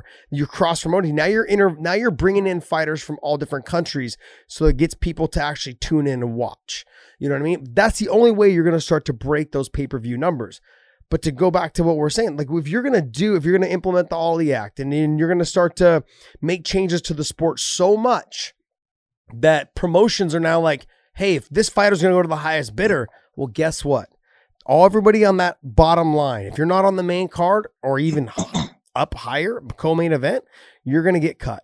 Not cut so much as in terms of you're not going to have a promotion to fight for, but we're going to use you few and far between, and you'll probably barely you'll probably have to have a real day job, a real job nine to five if you want to be a fighter. And that See, you're at and- that point where you're you're flirting with that, changing the dynamic of the sport itself. I'm gonna disagree with you there because, and let's just throw out some numbers. Let's say a, a UFC pay per view made a hundred million dollars. Fifteen million dollars went to the entire card. Eighty-five million dollars went to the UFC, to their investors, all that kind of stuff. No, hold on. Let's. I'm, I'm just throwing out hypotheticals. Oh, Uh, yeah. We can talk about expenses. Let's say the net. Okay. Okay. Oh, but hypotheticals. Somebody is going to jump in at some point and go, you know, I'm okay making $60 million and paying the fighters $40 million. Shit, I'd even be okay making $50 million and paying the fighters $50 million, getting 50 50. And that's where it comes back to the free market. And I, I guarantee you, the guys, those, that first guy at the night on the Bellator card of, of 22, he's not making very much money. And when the free market truly reigns and they start cross promoting and they have a bigger guy uh, that's that's headlining that show, will he be making more money because it's a bigger card? Maybe. Will he be making less? Probably not, because the market kind of dictates where it, where it's at right now. I I don't think boxing is dead. I think it goes in waves. I oh from my perspective, Major League Baseball is dead. I don't watch baseball. I don't hang out with people that watch baseball. I think a lot of it is the circle that you're in. Your world is MMA. You're going to be talking about that more. You're going to know a lot more of the guys in it and and those people that love boxing. It's a worldwide sport. It has huge paydays. It's it's not going anywhere. Yeah, I'm, I'm not saying it's going anywhere, but I'm saying, I'm not, and I'm not saying it's dead. What I'm saying though is that it has changed in terms of we are not boxing. Is we we grew up with a sport of say five undercard fights and five main card fights. That's what we've grown up to. And I agree with you on the whole five round thing in the main event. Like I had reached out to BJ Penn when it first happened. I'm like, I was like, this is some bullshit. You guys are get, you guys are not getting paid for that. He's like, yeah, you know, you you know, he just was like, yeah, th- I understand, I get what you're saying. I'm like, you guys aren't getting compensated to go an extra two rounds. That's life. That's that's time off your career as well to train. Yeah, You're training. exactly. I've I've said this several times on the record about how I thought it was bullshit. You know, Mhm. I understand why they do it because it brings a little bit more excitement to it. But I said you got to pick and choose when you do those things. If you're next in line for a title shot, I want to make sure you can go a hard five. Okay, because that that means that you're ready to be the number one contender, and you can push into that. You can push in right into that title shot. You've already got one five round fight or training for a five round fight under your belt. That kind of makes makes sense for you. Um, my point is overall is that you are you prepared for the repercussions of changing the dynamic of the sport completely and you're saying that possibly it won't and you don't believe it will but i'm telling you as, as a business model it is to make money and as a promotion like the UFC, whether it's Bellator, whether it's UFC, or whether it's One and PFL, their their business model is to make money. And if I've got to cut those extra five, five or six fighters off the bottom of my roster because those ones are not making me money as much as I want to bid for that other fighter that's going to be on my main event, you're damn right I'm gonna. And I'm just being 100% honest. You're you're potentially changing the dynamic of the actual sport itself. And we grew up in this sport. And so I'm just simply saying, are you guys prepared for that? And I do think there needs to be some some switches, some some things where there is some changes. But the overall sport itself could potentially be hit pretty hard by this. Yeah, but hold on. One one Go thing ahead. you're saying you're you're you're changing the sport. No, that it would be changing for the UFC, for Bellator, for the mm-hmm. PFL. One one championship, it won't affect them at all. They they That's don't. true. You know, they're not in this country, Yeah. and the laws here mean nothing yeah there. true. And any other promotion, Rizin or KSW or any of them, it doesn't mean a damn Yeah. thing. Only for promotions here in North America. Yeah. So Well, and to your point, you, you make some good points. Would it potentially change the sport? I don't think that it would, but could it? Sure. I, I don't have a crystal ball. But the things that would definitely be changed for the betterment of the fighters, I think that's worth the risk of maybe those undercard fights won't get as much or won't have as many opportunities, knowing that the guys that have put it in, once they do get there, they're definitely going to get paid. They're going to have the cross promotional rights. They're going to be able to test the free market. They're going to have a say in their career. To me, that's so much worth the struggle than saying, well, this might happen, something here might change, as opposed to, yeah, but all of this really good, awesome shit will happen. Well, you're kind of doing the same thing though for the betterment of the fighters. Well, which fighters? The top fighters, and that's it. You're not talking about the lower end fighters. So, which that you're doing the same thing that I'm doing. You're putting it out there saying it could change the sport for the better, and it's not really. We don't know. You're only saying the Well, top no, what- fighters. No, what I keep going back to is just letting the free market decide. Let's say you're completely right, and now all of a sudden Bellator is not running 22 fights or only running 15. People are competing for that. could be worse. 15, Could be ten. and other people, or maybe it's 30. If Why I- is if it they're- if 22 they- now? I- okay, so if they're getting a bigger, if you're saying if if the promotion is paying a bigger share to the fighter, they're going to put on more fights on one card. Let's Well, be real. let's- Come on, Nate. Let's see what happens to Bellator's income, though. Doesn't Scott Coker generally take a smaller percentage in Bellator fights than the UFC? I know he was known for that in Strikeforce. Yeah. So for him, it doesn't seem like squeezing every single penny out for his shareholders Well, is the priority. You also have to understand it from a different perspective, though. In with Strikeforce and with Bellator and with one or not one, but PFL, they have to offer more money because they need a bigger market of the share. They have to pay to get the better fighters to come. That's the problem with them not being in the UFC's position. So they need they need to be able to offer more money to those fighters. That's how they get those fighters there because like I said, a lot of these other fighters will sit around and say, "No, I want to try my luck with the UFC." In reality, they can make more money somewhere else. They just chose not to do it. So that the argument would be if your guys in your guys' case, when you guys get in the court, fighters are going to say, "No, I wanted to be there." And that's the problem with the sport itself. And I've said this several times. I fought Clay Guida in Strikeforce.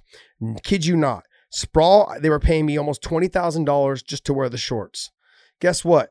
I was fighting Clay Guida. They called me back like two weeks before the fight. Clay Guida said that he'll fight, he'll, he'll, we, he'll wear all of our stuff as long as we make our banner for him and give him clothes.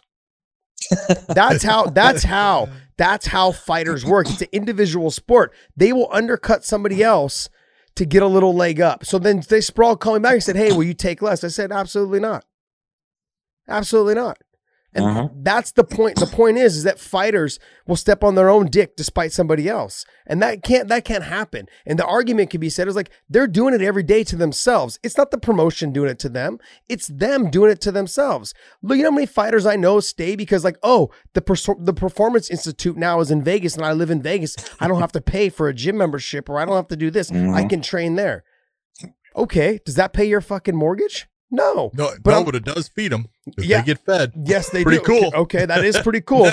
I, you, but you understand where I'm going with this is that you're gonna have a what- hard what you're, time. You're, you're really just repeating what I said about the Screen Actors Guild. That that's what this is about. It's protecting fighters from I'm themselves not and familiar putting with in the- these what's- protections. I'm not familiar with the Screen Actors Guild. Well, he's saying the ex- exact same thing. Actors given the opportunity Mhm. to work on certain projects or with certain people will basically do it for free. They'll cut out other people that would have gotten paid because they want that opportunity. They think Yeah. that might be what's going to get them that next step also. And you you've got to protect your uh your assets sometimes from themselves. Yeah, all that does. and the get- production companies back then would also force the actors into long-term no-cut contracts yeah, that where just they gets, own them for their entire career. that so just that's gets why them I'm- on Weinstein's couch. That's all it does. Not anymore. yeah. Nate, Nate, let me cell ask you block. this. You've you've been doing this for for quite a while. It's been years now, and it's probably going to be more, you know, some more. Where do you think? How much longer do you think it's going to go? And being, you know, as as much that it's gone on, how do you think it's going to play out? Uh, well, we just celebrated six years since we first started this. It could go on for another 10 or 15 because, as you mentioned, the, the damages that our expert is saying is that we were, our wages were wrongfully suppressed by about 1.6 billion. Triple that, that's 4.8 billion. If I'm Zuffa, if I'm the UFC, I'm saying, I'm not just going to write a check for that. I'm going to fight this to the last second. Or, or if it looks like it's not going to go our way, then we need to come to some kind of a settlement that will at least make everybody comfortable enough to walk away from the table. So could it play out for another 10 or 15 years if it went to trial? Sure. Odds of that happening very, very low. Uh, most likely it would probably settle. And the way things kind of go now is we we got our class certification. So immediately the UFC will appeal that. Uh, and then we'll go through all that rigmarole and all that kind of stuff. And perhaps at some time we'll sit down at the table and say, hey, what's going to make everybody happy? What can we do to make sure that these fighters are compensated, that we feel comfortable that the business is going to be running in a better way in the future to take care of the fighters? And we're in it for the long haul, however long that takes them to make that happen. Yeah, I'm. I'm not. Look, I, I'm. I, I know that I came across as like I'm against you. I'm not against you or what's going on. I'm not against. I do agree that there is need. There does need to be a lot of. No, man, you make a you make a lot of good points, and I I see exactly where you're coming from. Uh, from my perspective, it's just like, dude, it's it's time. Every sport has had to go through this. The NFL, the players used to have to take their jerseys home and wash them. The whole Players Association started because they went to the owners and said, "Hey, would you mind washing our jerseys?" And they said what the owners say all the every time, every sport. God, you guys are so greedy. We give you three months out of the year to play this game. Anybody would do this. Yeah. You want us to wash your jerseys? Are you kidding me? Curt Flood in baseball, he stood up. He, he was the one that that happened to make free agency work. People don't even think about any any place of business you go into. There's a fire exit. There's a sign above the door. Owners didn't just decide, "Hey, I'm worried about a fire happening here. I'm going to pay money for this." No, there was something called the Triangle Shirtwaist Fire 100 years ago where over 100 women burned to death because this building had no fire exits. So they all went on strike and they got their rights to a safer working position. Every every single job, it used to be 5-year-olds working in factories. We had to fight for every single worker's right. Every single sport had to fight for their piece of the pie. It, there Sometimes still is against- five year olds in against China working for Apple, by the way. Well, you know, you know, one of the things that you brought up earlier, like Randy Couture left or tried to leave when he was the heavyweight champion of the UFC and tried to make a fight with Fedor outside of the UFC because that was where Fedor was. And they bled him dry. Legally, legally, the, the cost of the lawyers got to the point where Randy couldn't survive. So with your lawyers, you guys are you're not paying them they're doing it on a per uh can't even say what it is now what is it per bona capita you know where they get a percentage they get what 33 and a third percent based upon it Oh, are you asking me? Yeah, that would- yes. uh, uh, uh, I, I don't want to get into specifics about the lawyers because, but what I said from the beginning when I sat down with him, what was the first question I asked him? What's in it for you? money Because I knew, yeah, exactly. But when I look out at our court, like when I was in Vegas for the last uh, hearing, I looked at the UFC lawyers and I looked at our lawyers. I've enjoyed having beers with our lawyers. And I've asked them, are, are there cases that you would not take? And they said, yeah. These are class action guys that, that they are proud of the work that they've done to change industries that they believe are unfair.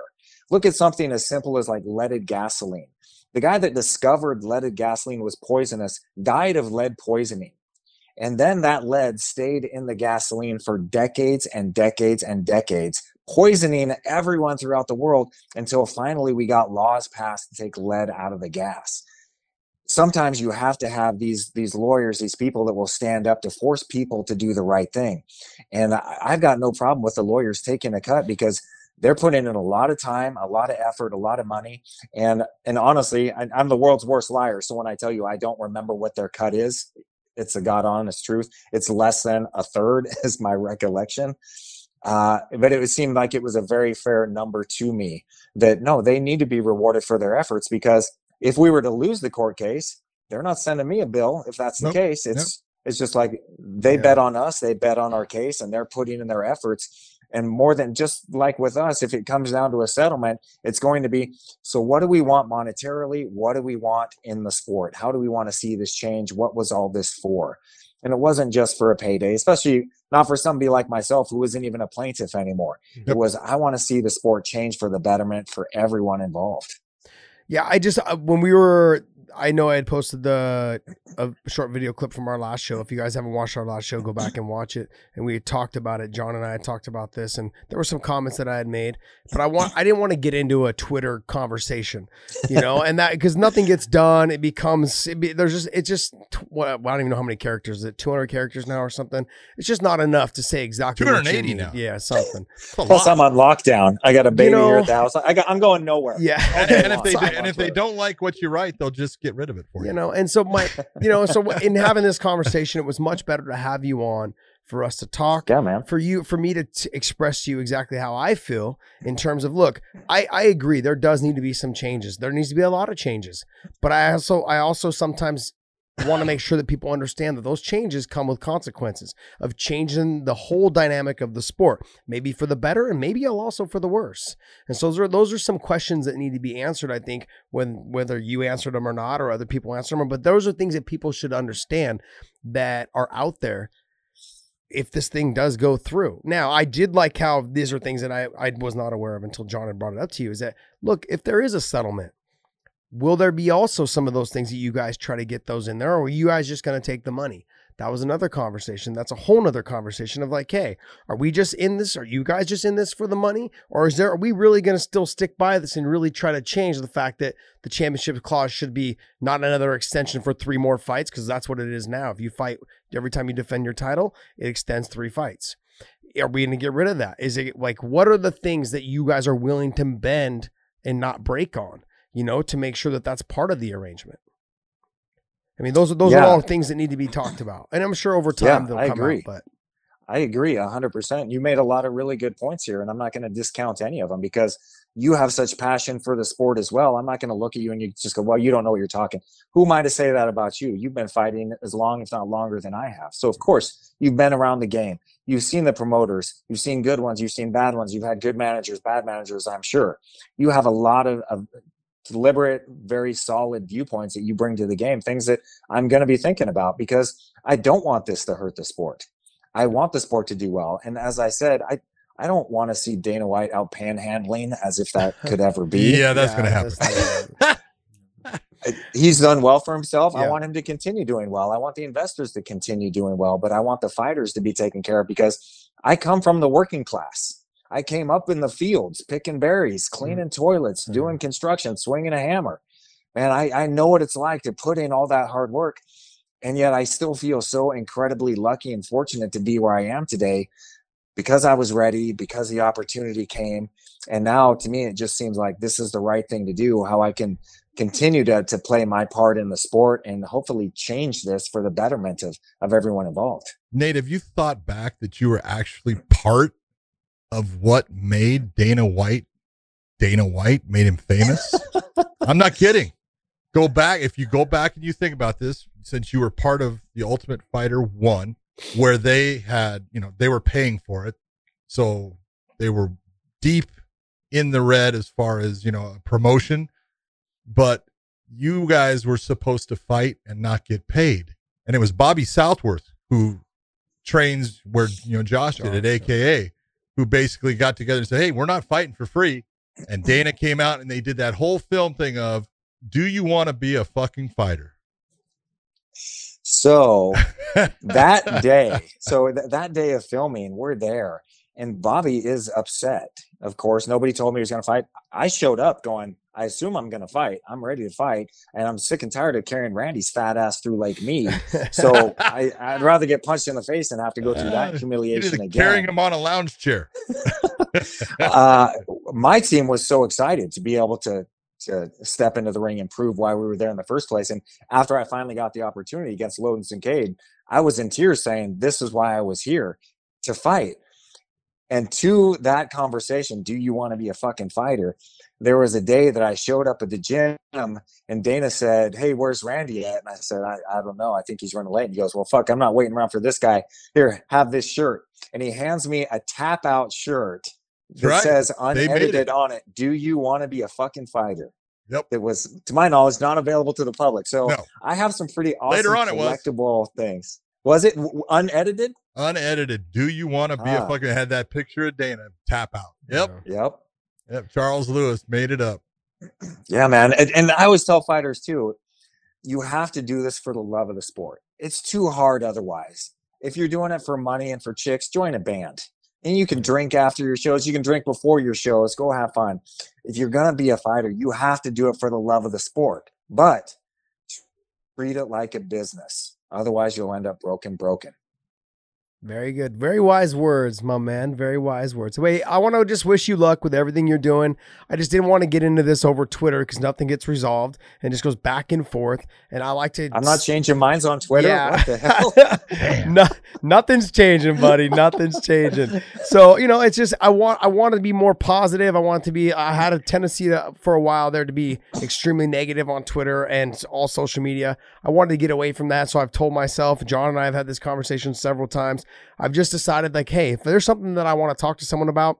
I have the availability now with this show and being as, as as successful as this MMA show is that we can call anybody we want and be like, hey, do you want to come on the show and let's have this conversation because this is how shit gets done. Real communication, Yeah, not yeah. by 240 or 280 characters. Okay, this is how it really gets done. And so I just wanted to, express to you what my thoughts were and have I wanted to hear what you Cool. actually had to say and and I'm glad I did. I'm glad that I reached out to you. I'm glad we were able to get you on. I appreciate you coming on. Thanks, buddy. Oh, my pleasure. Oh man, I, I really appreciate you giving me the opportunity to share my side and to to share your side as well because I learned a lot. I, I feel like I understand your perspective, and over and over again, the way I see things, it's just really a matter of how much weight a person puts towards something. Yeah. Oh, you're putting a little more weight towards your concern about it changing the sport for the negative. I'm putting a little more, more weight and belief that it's going to change the support the sport for the positive. Mhm. We just have our different perspectives. I don't think I, I'm definitely not looking at you and going, "Well, that's dumb. That's not going to happen." I'm looking at it and going, "I can understand his perspective and where he's coming from." And and all too often we just don't get to have those conversations like we did tonight. Well, I just want to tell you, hey, always loved you as a fighter. Loved you as far as the way you, you carry yourself. Thank you for everything. Thanks for coming on the show. I hope you had fun. I know it's tough having to talk to both of us, but really do, really do appreciate it. And man, if you ever need anything, you know where to call.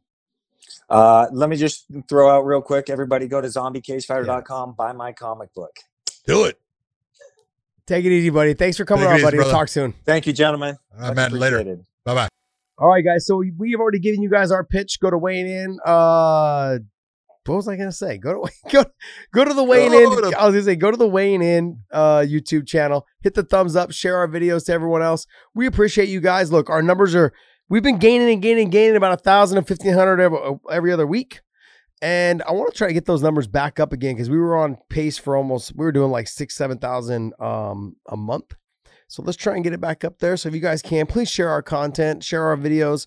We're uh Pod Gion and Podcast Dave are doing short clip videos as well, easier to share for you guys and uh, directly to the point. And they're doing a they're doing a wonderful job of doing that. So I don't like to give them too much credit because it goes to their head. But we also wanted to say, John and I wanted to tell you, you, you guys, thank you so much. The way you guys have helped our show grow. It's only been a year and like four or five months since we've had the show and uh, we've grown a lot and i appreciate all of you guys for sharing our content. Please continue to share it. Also go to all of our audio platforms hit the subscribe button there as well. We're on spotify we're on itunes soundcloud google play all of stitcher. Hit up all those audio platforms hit the subscribe button there as well and share you guys can also share those links. Also for me i listen to our show when i'm driving i don't watch it you know just because it's a hazard wink wink. You know um so go ahead and i listen to it in the car as well. Uh, i know there's a lot of traffic people driving to and from work but if you guys are in the car for a long duration of time through the holidays pop it on man. Give us a follow and hit the subscribe button there. John anything else? I got nothing else to say, nothing else to worry about. All I got to say is, Josh, see ya.